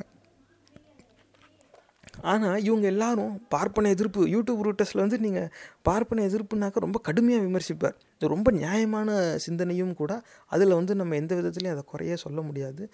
தரவுகளோடு பேசுவார். ஏன்டா இப்படிலாம் பண்ணுறீங்க அயோக்கிய பயலான்னு கேட்குறது குறைஞ்சபட்சம் அந்தமாரி கேட்குறதுக்கு ஆள் இருக்காருங்கிறது நமக்கு ஒரு சந்தோஷமான விஷயம்தான். ஆனால் இந்த ஜாதிய வன்மத்தை விமர்சிக்கும் போது பிற்படுத்தப்பட்டோர் மிகவும் பிற்படுத்தப்பட்டோரை மட்டும் விமர்சிச்சுட்டா அவர்னால ஏற்றுக்க முடியல. அதே தான் நம்ம போட்ட பதிவையும் திராவிடர் விடுதலை கழகம்னு பெரியார் படத்தை போட்டு குழு நடத்துகிறான் ஆனால் அதில் ஜாதி ப பதிவு போடாதன்னு ஒருத்தன் சொல்கிறான் அந்த பதிவை நம்ம போட்டால் அதை நிராகரிக்கிறான். கேட்டாக்கி இது விஷத்தை கேட்குறது அப்படிமா என்ன அந்த கூட்டத்துக்கு பேர் என்னென்னா பகுத்தறிவாளர்கள் வர்சஸ் மதவாதிகள் ஃபைட் கிளப்பாக ஃபைட்டையே அவாய்ட் பண்ணுற நீ ஏன்டா ஃபைட் கிளப்னு பேர் வச்சுருக்கேன்னா காரணம் என்னென்னா இந்த மாதிரியான பெயர் வச்சு மக்களை கவரணுங்கிறது இவங்க நோக்கம். இவங்களுக்குள்ள என்ன அரசியல் நோக்கம் இருக்குது எந்த அரசியல் பின்னணியில் இயங்குறாங்கன்னு நமக்கு தெரியாது. தெரிஞ்சுக்க விருப்பமும் கிடையாது. ஆனால் நீ எந்த தலைப்பில் எந்த படத்தை வச்சுக்கிட்டு இயங்குறியோ நீ அந் உன்னுடைய சிந்தனை செயல்பாடு பூரா அதுக்கு நேர் எதிராக இருக்குது அப்படிங்கிறத இன்றைக்கி நம்ம உணர ஆரம்பிச்சிட்டோம். அதை தான் வெளிக்கொண்டு வர வேண்டியது தான் இந்த பதிவில் நம்மளுடைய நோக்கமே. அதே தான் இந்த இளைஞரும் செய்கிறார் இதுக்கப்புறமா இவர் போடுற பதிவு வந்து நம்ம பார்த்தா பாமக கட்சி இடஒதுக்கீடு கோருவது சாதி பிரச்சனையாக திராவிட பன்றிகள் சித்தரித்து கொண்டிருக்கிறார். தற்குறிகளே பாமக கட்சி இடஒதுக்கீடு கோருவது சாதி ரீதியில் அல்ல சமூக நீதி ரீதியில் தான் கோ- கோருகிறது. இது என்ன இது எப்படி சொல்கிறதுன்னு தெரியல. ஏன்னா இவருடைய மற்ற பதிவுகளை வந்து ரசித்து படித்தவங்கிற முறையில் இது வந்து வருத்தம் தான் கொடுக்குது. என்ன ஏன்டா இப்படி ஒரு இதுக்கு போயிட்டாரு? அப்படிங்கிறத ப கட்சி பேரே சொல்லிடுறாரு. நீ வந்து என்ன மாதிரியான அரசியல் சிந்தனையில் பதிவு போடுறவர்? ஆனால் இந்த இது என்னென்னா பாமக கட்சி இடஒதுக்கீடு சரியா அது வந்து திராவிட பன்றி அந்த திராவிட கட்சிக்கு எதிராக ஒரு விமர்சனம் செய்கிறதுங்கனால இந்த திராவிட இயக்கங்களை ஒரு கடுமையாக விமர்சிக்கிறது கடுமையான சொற்களை பயன்படுத்துறது இவருக்கு ஒரு வழக்கம்தான். ஆனால் சொல்கிறாரு பாமக கட்சி வந்து கேட்குறது வந்து ஜாதி ரீதியில் கிடையாதான். எப்படி அது ஜாதி ரீதியில் கிடையாது? வன்னியர்களுக்கு இருபது சதவீதம் கொடுந்தான் கேட்குறான் அது ஜாதி ரீதியில் தானே? அது அதில் சமூக நீதி ரீதியாக கேட்குறாங்களாம் எப்படா சமூக நீதி? சமூக நீதி ரீதியால் தான் ஏற்கனவே கொடுத்தாச்சே. நிஜமாவே அந்த பிரச்சனையை எப்படி கேட்கணும் அப்படின்னாக்க ஏன்னா இவர் சொல்கிறதுல ஒரு சதவீதம் வந்து உன் உண்மையும் உள்ளடக்கமாக இருக்குது என்னன்னாக்கா ஒரு ஜாதி அடையாளத்தில் மற்ற மாநிலங்கள்லேருந்து இங்கே குடியேறி வந்தவர்கள் வந்து இணைஞ்சிடுறாங்க. இணைஞ்சிட்டு இந்த இடஒதுக்கீடு அவங்களும் சேர்ந்து அனுபவிக்கிறாங்க. அப்போ தமிழ்நாட்டில் தமிழர்கள் வரிப்பணத்தில் உருவாகிற வாய்ப்பு தமிழர்களுக்கு முன்னுரிமை தரப்படாமல் தமிழர் அல்லாதோருக்கு போய் அதிகமாக கிடைக்கிது. அந்த பிரதிநிதித்துவம் வந்து சமமாக கிடைக்கல அப்படிங்கிறது ஒரு குற்றச்சாட்டு. இவர் இந்த இளைஞருக்கு மனசுக்குள்ளே அந்த வேதனை இருக்குங்கிறது தெரியுது. அது நியாயமான சிந்தனையும் கூட. அதில் வந்து மாறுபட்ட கருத்தே கிடையாது. ஆனால் அதை எப்படி சொல்லணும்னா ஜாதி அடையாளங்கள் மட்டுமே வைத்து கொடுப்பது இல்லாமல் தாய்மொழி குடி அடையாளத்தின் அடிப்படையிலும் வேறுபாடு கொண்டு வந்து இந்த இடஒதுக்கீடு இடப்பங்கீட்டு சட்டங்களை வந்து நம்ம சீரமைக்கணும் அப்படின்னு சொல்லணும். அது எப்படி அமைக்கணும்னாக்கா அதோட அமல்படுத்துகிற முறையில் தான் மாற்றம் சட்டத்தை நீ வந்து மாற்ற போகிறது இல்லை அந்த சட்டம் எப்படி அமல்படுத்தப்படுதுங்கிற அந்த அட்மினிஸ்ட்ரேட்டிவ் ஆர்டர்னு சொல்லுவாங்க. ஒன்று இருக்குது அப்படின்னாக்கா வெறும் வன்னியர் அப்படின்னு சொல்லிட்டாக்க தெலுங்கு வன்னியர் இருக்கான் கன்னட வன்னியர் இருக்கான் தமிழ் வன்னியரும் இருக்கான். இப்போ மற்ற எல்லாரும் இங்கே வந்து வன்னியருங்கிற பேரில் அதை சாப்பிட்டுட்டான்னா இங்கே தமிழ் பேசுகிற வன்னியருக்கு கிடைக்காம போகுதே அப்படிங்கிறத அப்போ அதுக்குள்ளே வந்து பிரிவு கொண்டு வந்து இதை நம்ம உறுதி செஞ்சு தமிழ் குடிகளுக்கும் கிடைக்கணுங்கிற மாதிரி வாய்ப்பை உருவாக்கணும். அதுதான் வருங்காலத்தில் நடக்குங்கிறது வேறு விஷயம். இப்போதைக்கு அது நடக்கலை. ஏன்னா வெறும் ஜாதி அடையாளத்தில் அந்த வன்னியர்னு சர்டிஃபிகேட் இருந்துட்டாமே அவனுக்கு அது கிடச்சிருது. அப்படி ஒரு சூழ்நிலை இருக்குது அது வந்து அதனால் இந்த இளைஞர் வருத்தப்படுறது வந்து அநியாயமும் சொல்ல முடியாது. ஆனால் அந்த வருத்தத்தை இவர் வந்து அந்த ப்ராப்ளம் டெஃபினிஷன் ஆங்கிலத்தில் சொல்லுவாங்க. நீங்கள் அந்த ப்ராப்ளம் டெஃபினிஷனையே தப்பாக சொல்லிட்டீங்கன்னா உங்கள் அந்த ப்ராப்ளம் டெஃபினிஷன்லேருந்து தான் உங்களுடைய சொல்யூஷன் வரும். நீங்கள் கொண்டு வர தீர்வு வந்து சரியானதாக இருக்காது நிலையானதாக இருக்காது அது நிலைக்காது.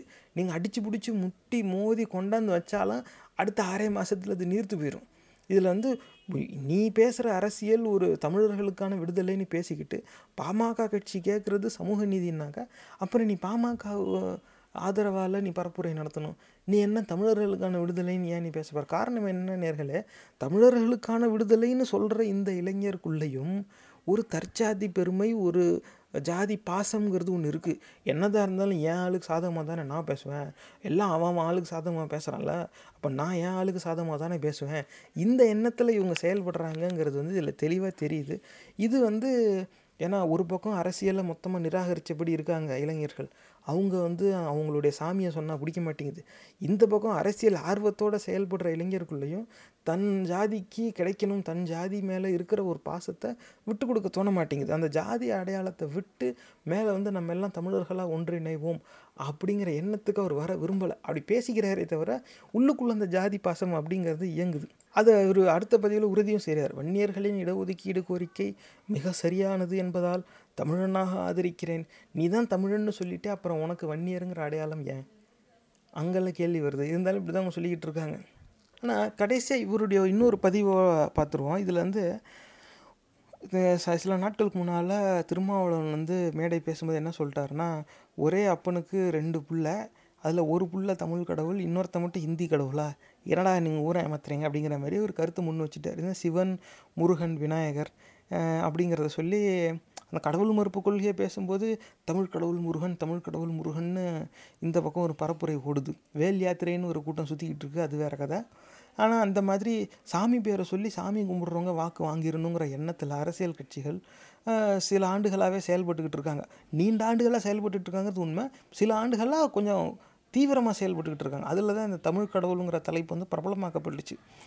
அது வந்து இவர் கேட்டுட்டாருப்பா சிவன் ஒரு சாமி அந்த சாமிக்கு ரெண்டு புள்ளங்கிறாங்க ஒரு புள்ள முருகன் ஒரு புள்ள விநாயகர்.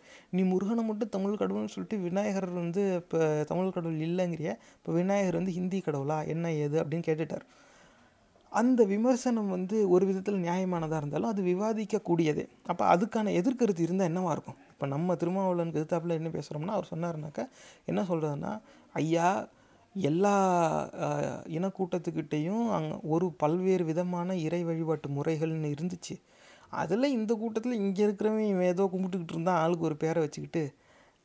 வெளியிலேருந்து வந்தவன் இது எல்லாமே சேர்த்து ஒரு மதம்னு ஒருங்கிணைச்சு ஒரு சில பழக்கத்தெல்லாம் மாற்றி புது அடையாளங்களை உருவாக்கி புது கதாபாத்திரங்களை உருவாக்கி அதையும் புகுத்தி இருக்கிற கதையை தன்னகப்படுத்துறதுக்காக அவன் கதாபாத்திரங்கள் உருவாக்கி அப்படி செஞ்சுருக்கான். அந்த பரப்புரையோட விளைவாக இவன் ஏற்கனவே சாமின்னு ரெண்டு மூணு கதாபாத்திரத்தை வர்ணித்து கும்பிட்டுக்கிட்டு இருக்கான்.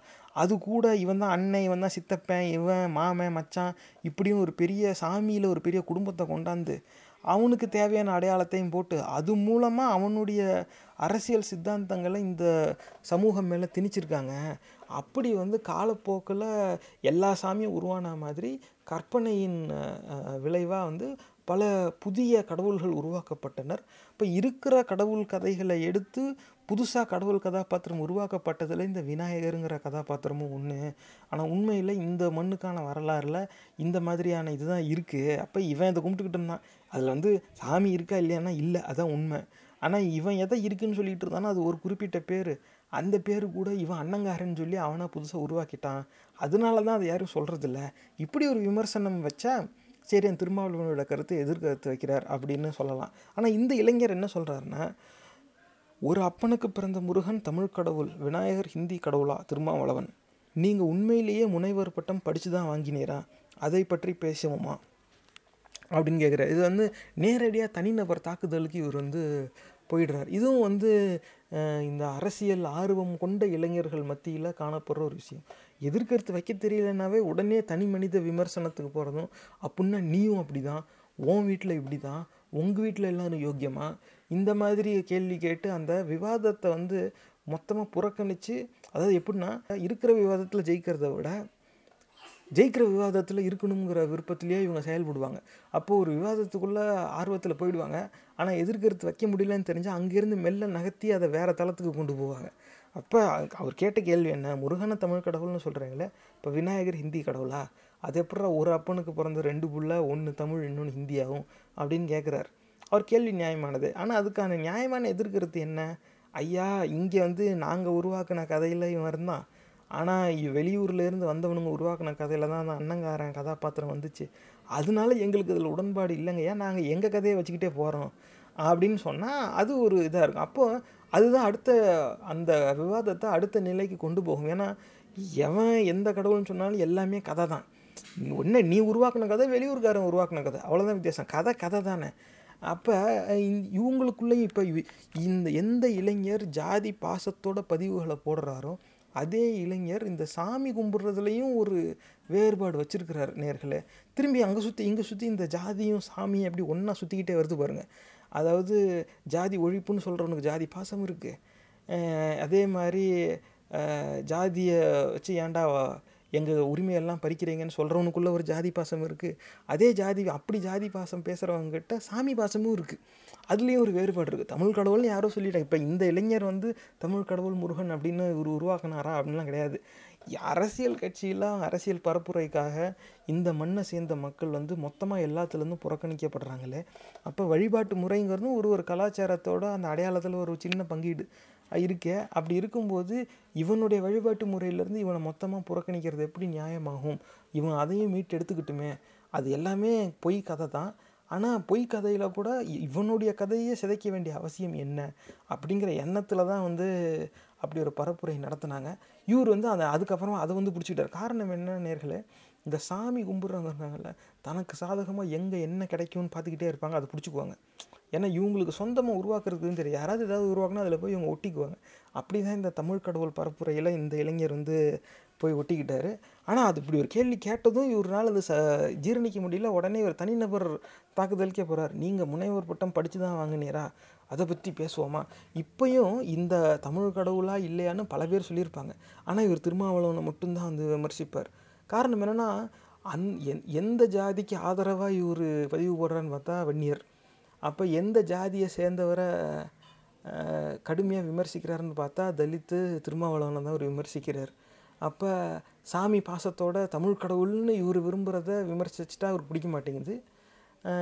ஜாதி அந்த ஆண்ட பரம்பரைங்கிறத விமர்சிச்சுட்டா நீ ஏன் வன்னியர்களை மட்டும் அப்படி கூப்பிட்டு வச்சு செய்கிற பிற்படுத்தப்பட்டோர் மிகவும் பிற்படுத்தப்பட்டோரை மட்டும் ஏன் விமர்சிக்கிற? அது ஒரு நாள் ஏற்றுக்க முடியல. அப்புறம் வன்னியர்கள் வந்து இருபது சதவீதம் இடஒதுக்கீடு கேட்குறது நியாயம் அப்படிங்கிறாரு. இது எல்லாத்துக்கும் மேலாப்பில். வெளியில் தமிழருக்கு விடுதலை வேணும் தமிழ்நாட்டிலே தமிழர் ஆளணும் இப்படின்னு இவங்க சொல்லிக்கிறது. ஆனால் நேர்களை இதில் என்ன கவனிக்க வேண்டிய விஷயம்னா இந்த மாதிரி தனிநபர்கள் சமூக வலைதளங்களில் நிறைய பதிவுகள் போடுறாங்கங்கிறத வச்சே அவங்க எந்த அரசியல் சித்தாந்தத்தை ஆதரிக்கிறாங்களோ அந்த அரசியல் சித்தாந்தத்தை விமர்சிச்சிட முடியாது. அது மேலே இருக்க பற்றில் இவங்க போடுறாங்க. இவங்களுக்குள்ளே இருக்கிற பாசமும் கொஞ்சம் கொஞ்சமாக வெளியே வருது. இதுதான் உண்மை. தமிழ்நாட்டில் தமிழர்களுக்கு தான் எல்லாமே முன்னுரிமை அப்படின்ட்டாக்க நீ எப்போ தமிழருங்கிற அடையாளத்தை எடுத்துட்டியோ மற்ற ஜாதி மத அடையாளங்கள் அங்கேயே உடைக்கப்பட்டுருச்சு. ஆனால் அது ஒன்னால் அந்த அதை அதை மட்டும் உடச்சிக்கிறதுக்குள்ள விருப்பம் இல்லை. நான் தமிழன் தான். ஆனால் இருந்தாலும் வன்னியர்களுக்கான இடஒதுக்கீடு வேணும். நான் தமிழன் தான். ஆனால் தலித்துக்கு ஆதரவாக பதிவு போடுறவன் ஆண்ட பரம்பரை பற்றி பேசாத. நான் தமிழன் தான். ஆனால் இந்த ம இப் இப்படியே வந்துக்கிட்டு இருக்கு. இந்த தமிழ் கடவுளை மட்டும் யாரும் விமர்சிக்கக்கூடாது இப்படியே வந்து அப்போ இதே தான் அந்த பெரியார் படத்தை வச்சுக்கிட்டு இருக்கவங்களும். ஜாதி ஒழிப்பு தான். ஆனால் ஜாதி சார்ந்த பதிவு போடாத. வந்து பகுத்தறிவாளர்கள் வெர்சஸ் மதவாதிகள் தான். ஆனால் நீ வந்து திராவிட இயக்கத்தை விமர்சிக்காத. இப்படியே தான் போட்டுக்கிட்டு இருக்காங்க நேர்களே. இதிலிருந்து என்ன புரியுது நமக்கு அப்படின்னாக்கா என் கண்ணோட்டம் என்னென்னா இந்த ஜாதி சாமி ஜாதி பாசம் உடையவர்கள் எல்லாருக்கும் ஏதாவது ஒரு விதமான சாமி பாசமும் இருக்குது சாமி பாசம் உடையவர்களுக்கு ஏதாவது ஒரு விதமான ஜாதி பாசமும் இருக்குது முற்றிலுமாக இந்த ஜாதியை மறுக்கிறவங்க பெரும்பாலும் நீங்கள் பார்த்தீங்கன்னா ஜாதி சமய மறுப்பாளர்களாகவே இருப்பாங்க. அவன் வந்து யோ எல்லா மனுஷனும் ஒன்று இந்த கேஸ்ட்டுங்கிறதே பொய். அப்படின்னு சொல்கிறவனை நீங்கள் பார்த்தீங்கன்னா சாமி கும்பிடாதவனாக இருப்பான். ரொம்ப ரொம்ப எண்ணிக்கையில் கம்மி. அதாவது ஜாதி பிடிக்காது ஆனால் சாமி வேணும் அப்படின்னு நினைக்கிறவங்க யாருன்னு தேடி பாருங்கள் ரொம்பவே கஷ்டம். அப்படி உடனே சிலர் கிடைப்பாங்க. ஆமாம்மா எனக்கு வந்து ஜாதியிலலாம் விருப்பம் கிடையாது. ஆனால் நான் சாமிலாம் கும்பிடுவேன். அதெல்லாம் ஒன்றும் இல்லை. அப்படின்னு சொல்லுவாங்க. அப்படியே நீங்கள் ஒரு ஒரு ஜாதியாக விமர்சிச்சுட்டு வாங்க. ஏதாவது ஒரு ஜாதியை விமர்சிக்கும் போது அவங்க எதிர்க்கிறது வைப்பாங்க. அதை மட்டும் ஏற்றுக்க மாட்டாங்க. காரணம் என்னென்னா அவங்களுக்குள்ளேயும் ஒரு ஜாதி பாசங்கிறது இருக்கும். அப்போதைக்கு பேச்சுக்காக நான் வந்து ஏன்னா அது எல்லாம் எங்கே நம்மளை கெட்டவங்களா பார்த்துருவாங்களோங்கிற ஒரு பயம் இருக்கும். அதனாலேயே கெத்து குறைஞ்சிடக்கூடாதுன்னு நான் ஜாதிலாம் பார்க்குறது இல்லையே அப்படின்னு சொல்லிக்குவாங்க. அப்போ நீங்கள் அப்படியே ஒவ்வொன்றா வாங்க முதல்ல எஸ்சி எஸ்டியை விமர்சித்து பாருங்கள் அதுக்கப்புறமா பிசி எம்பிசியை விமர்சித்து பாருங்கள் அப்புறம் பிராமினை விமர்சித்து பாருங்கள் ஏதாவது ஒரு கேட்டகரியை நீங்கள் விமர்சிக்கும் போது அப்படி பார்த்தா இவங்க கூட தான் மோசம்னு முட்டு கொடுக்க வருவாங்க அப்போ தான் அவங்களுக்குள்ளே மறைஞ்சிருக்கிற ஜாதி பாசம் நமக்கு தெரிய வரும். ஆனால் சாமி பாசம் இருக்குன்னு வெளிப்படையாக பேசுகிறவங்க இருக்காங்கல்ல பட்டையும் கொட்டையுமா சுற்றுற அயோக்கியர்கள் அவங்க எல்லாருக்கும் வந்து ஜாதியை வந்து மொத்தமாகவே அவங்க ஏற்றுக்கிட்டாங்க வெளிப்படையாக அதை அவங்க சொல்ல மாட்டாங்க. ஆனால் ஒரு சிலர் வெளிப்படையாக சொல்கிறவங்களும் இருப்பாங்க. இப்போ மதவெறி கூட்டத்தை சேர்ந்தவங்க இந்த ஜாதி ரீதியாக கட்சிகள் நடக்கிறது அதோட ஆதரவாளர்கள் இவங்க எல்லாரும் வந்து எல்லா கோயிலுக்கும் போவாங்க. ஆனால் இதெல்லாம் எங்கள் கோயில்? அது அவங்க கோயில். நம்ம ஹிந்திக்காரன் சொல்லுவான் அது பேர் ஏ தேரா காடு ஏ மேரா காடும்மா எப்படா அது? இது நீ நீ ஏ தேரா காடு ஏன் மேரா காடுங்கிறிய இது தேரா காடுக்கும் மேரா காடுக்கும் தெரியுமா? அப்படின்னு கேட்டால் அதுக்கு பதில் கிடையாது. ஆனால் அந்த மாதிரி ரொம்ப சாமி விரும்பி கும்பிட்றவங்க வந்து இந்த ஜாதி அடையாளத்தை ஏற்றுக்கிட்டாங்க அவங்கள பொறு ஏன்னா ஜாதி அடையாளத்தை ஏற்றுக்கலைன்னா அவங்க சாமி கும்பிட்றதுங்கிறதே கேள்விக்குறியாயிடுது. ஏன்னா இந்த ஜாதி அடையாளமே இல்லாமல் ஒருத்தன் எப்படி ஒரு இந்துவாக இருப்பான்? அது ஒரு பெரிய கேள்விக்குறி. நான் ஹிந்து எனக்கு ஜாதியே கிடையாது. அப்படின்னு நீங்கள் எத்தனை பேர் பார்த்துருக்கீங்க? அப்படி சொல்ல தான் முடியுமா? அப்படின்னாக்கா ஒரு பெரிய கேள்விக்குறி. அப்போ இவங்க கோயிலில் போய் பாசிட்டிவ் எனர்ஜி அந்த கும்பாலேருந்து இப்படி வருது. எல்லாமே ஒரு சயின்ஸ் இருக்குது அங்கே போகிறதுனால நம்ம உடம்புக்கெலாம் நல்லது. அதுக்காக தான் அப்படி சொன்னாங்க அப்படின்னு சொல்கிறவங்க ரொம்ப ஆழமாக நீங்கள் அவங்களோட பேசி பாருங்கள் நெருங்கி பேசி பாருங்கள் அவங்களுக்குள்ளே இருக்க அந்த ஜாதிய வன்மம் வெளியே வரும். ஒவ்வொருத்தர்கிட்டையும் ஒரு ஒரு அளவில் ஒரு ஒரு நோக்கு நிலையில் இருக்குங்கிறது ஒன்று எல்லாருமே வந்து வெட்டி கொல்லணும்டா மற்ற ஜாதிக்காரனை அப்படிங்கிற அளவுக்கு வெறி கொண்டு தெரிய மாட்டாங்க. ஆனால் இடஒதுக்கீடுன்னு வந்துட்டால் கொச்சப்படுத்துவாங்க. இவனுங்கெல்லாம் கம்மி மார்க் எடுத்துக்கிட்டே வரானுங்க வரும்பாங்க அப்போ தான் தெரிய வரும் ஓஹோ இது இந்த மாதிரி எண்ணத்தில் செயல்படுறவங்களா? அப்படின்னு நமக்கு தெரிய வரும். இல்லை நீங்கள் ஏதாவது ஒரு ஜாதி வெறி கொண்ட ஒருத்தரை நீங்கள் விமர்சிச்சிங்கன்னா அவங்களுக்கு சாதகமாக இவங்க பேசுவாங்க. அப்படிலாம் சொல்ல முடியாது. அவங்களும் இப்படிலாம் செஞ்சுருக்காங்கல்ல ஓ அப்போ நீ அந்த ஜாதி பற்றாளரான்னு தெரிய வரும். இது இப்படி சொல்கிறவங்களாம் யாருன்னா அந்த கோயிலுக்கு விரும்பி போகிறவங்க நெத்தியில் போட்டு கையில் கட்டு கழுத்தில் கொட்டை. இது வந்து உங்களுக்கு தெளிவாக தெரிய வரும்.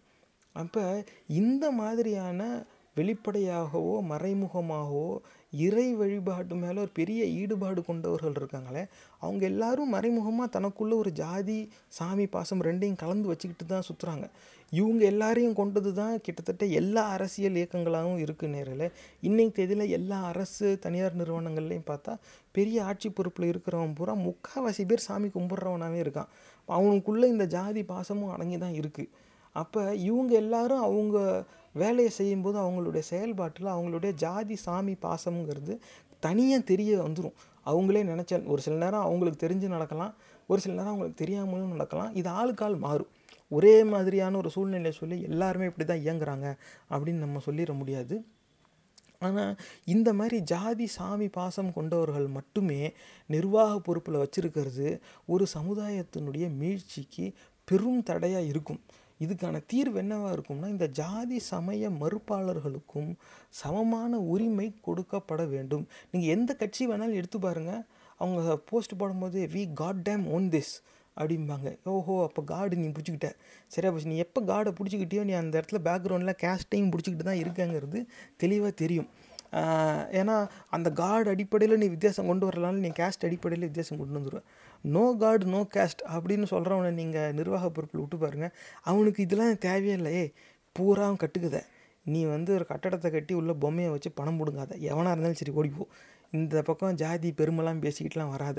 எவனும் எதுவும் கிடையாது. எல்லா மனுஷனும் ஒன்று இந்த சிந்தனை இருக்கிறவன்னு நீங்கள் நிர்வாக பொறுப்பில் விட்டீங்கன்னா இயக்கத்தின் நோக்கம் என்ன?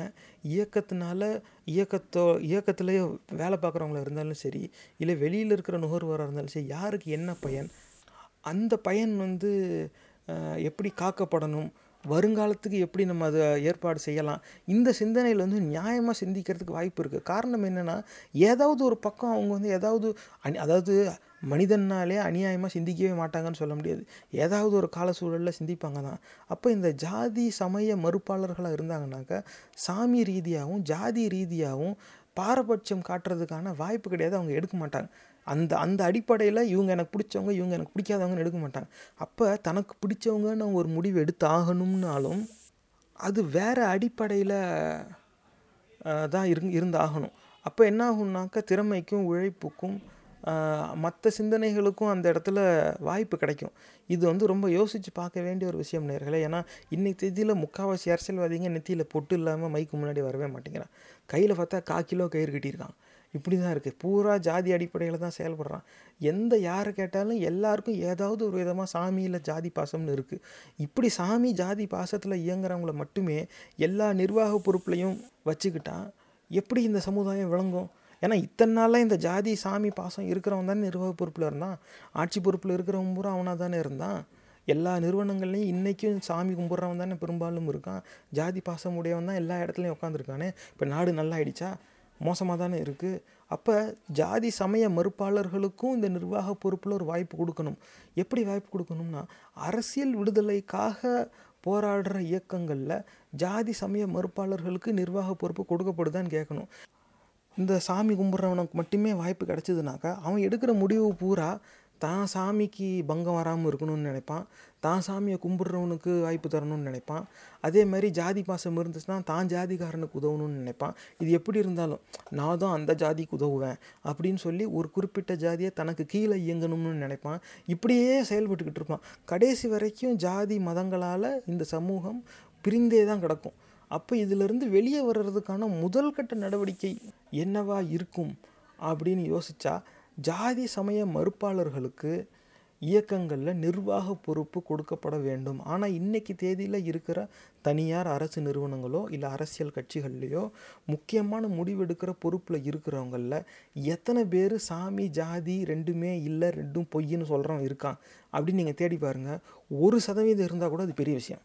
இப்படி ஒரு கட்டமைப்பை கொண்ட ஒரு சமூகம் எப்படி இந்த கொடுமையிலேருந்து மீண்டு வரும்? இது வந்து சிந்திச்சு பார்க்க வேண்டிய விஷயம். இதுக்கு இன்னொரு தீர்வு இருக்குது அதுக்காக சாமி கும்பிட்றவனெல்லாம் நாட்டை விட்டு வெளியேற்ற முடியாது. போய் கடலில் போய் குதிங்கடான்லாம் சொல்ல முடியாது. அவனும் இந்த சமுதாயத்தில் ஒரு பகுதி தான். நம்ம எல்லோரும் ஒன்றா சேர்ந்து தான் வரணும் ஒன்றா சேர்ந்து தான் பயணிக்கணும்.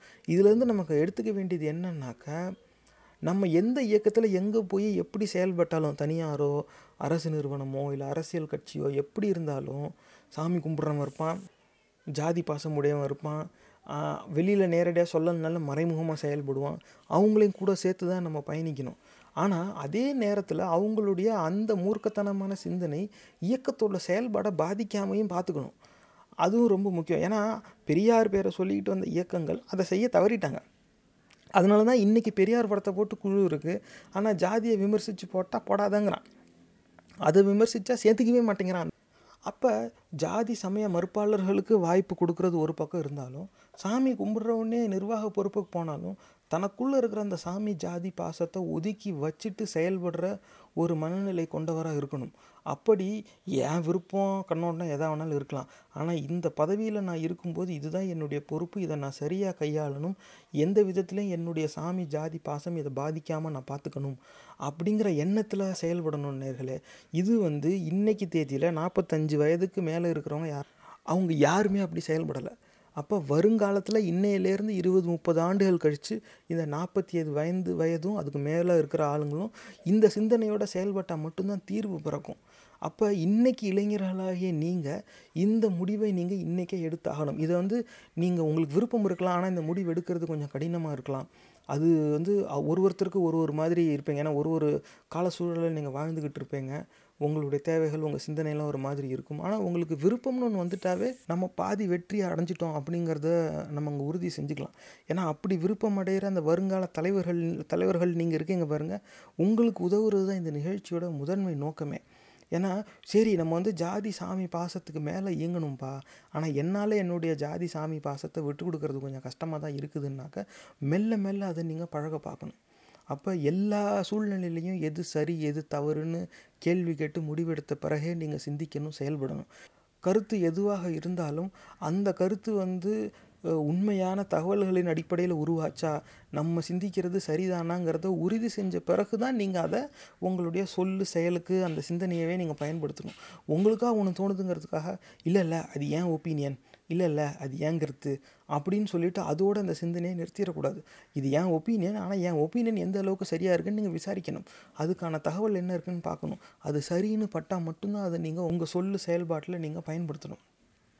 இது கவனிக்க வேண்டிய ஒன்று நேர்களே. ஆக தீர்வு என்ன அப்படின்னா வருங்காலத்தில் நம்ம சமுதாயத்தை இந்த கொடுமைகள்லேருந்து நம்ம மீட்டு கொண்டு வரணும்னா இந்த சாமி ஜாதி பாசம் உடையவர்கள் தவிர ஜாதி சமய மறுப்பாளர்களுக்கு நிர்வாக பொறுப்பு கொடுக்கப்பட வேண்டும் அப்படிங்கிறது ஒரு பெரிய குறைபாடாகவே இருக்குது இது வந்து அரசு தனியார் நிறுவனங்கள் இல்லாமல் அரசியல் கட்சிகள்லையும் இதை அமல்படுத்த வேண்டிய ஒரு அவசியம் ஒன்று இருக்குது ஆனால் அந்த ஒரு சூழ்நிலையை உருவாக்க வேண்டியது நம்ம பொறுப்பு. எப்போ உருவாக்குறதுனா இன்னையிலேருந்து முப்பது ஆண்டுகள் கழித்து நீங்கள் நிர்வாக பொறுப்பில் போய் அமரும்போது உங்கள் கையில் என்ன மாதிரியான கட்டுப்பாடு கைக்குள்ளே வருதோ அப்போ நீங்கள் செயல்படும்போது இந்த சிந்தனையை உங்கள் செயல்பாட்டில் கொண்டு வரணும் அப்படிங்கிறது தான் என் கோரிக்கை. சிந்திச்சு பாருங்கள் இந்த பதிவு உங்களுக்கு பிடிச்சிருந்தா தயவு செஞ்சு சமூக வலைத்தளங்கள்ல இதை பகிர்ந்துக்கோங்க. இந்த நிகழ்ச்சி உங்களுக்கு ஏதாவது ஒரு வகையில உதவிருக்கும்னு நம்புறோம். சும்மா ப்ரொடக்ஷனோட பகுத்தறிவு பாட்காஸ்ட் பொறுமையோட கேட்டதுக்கு நன்றி.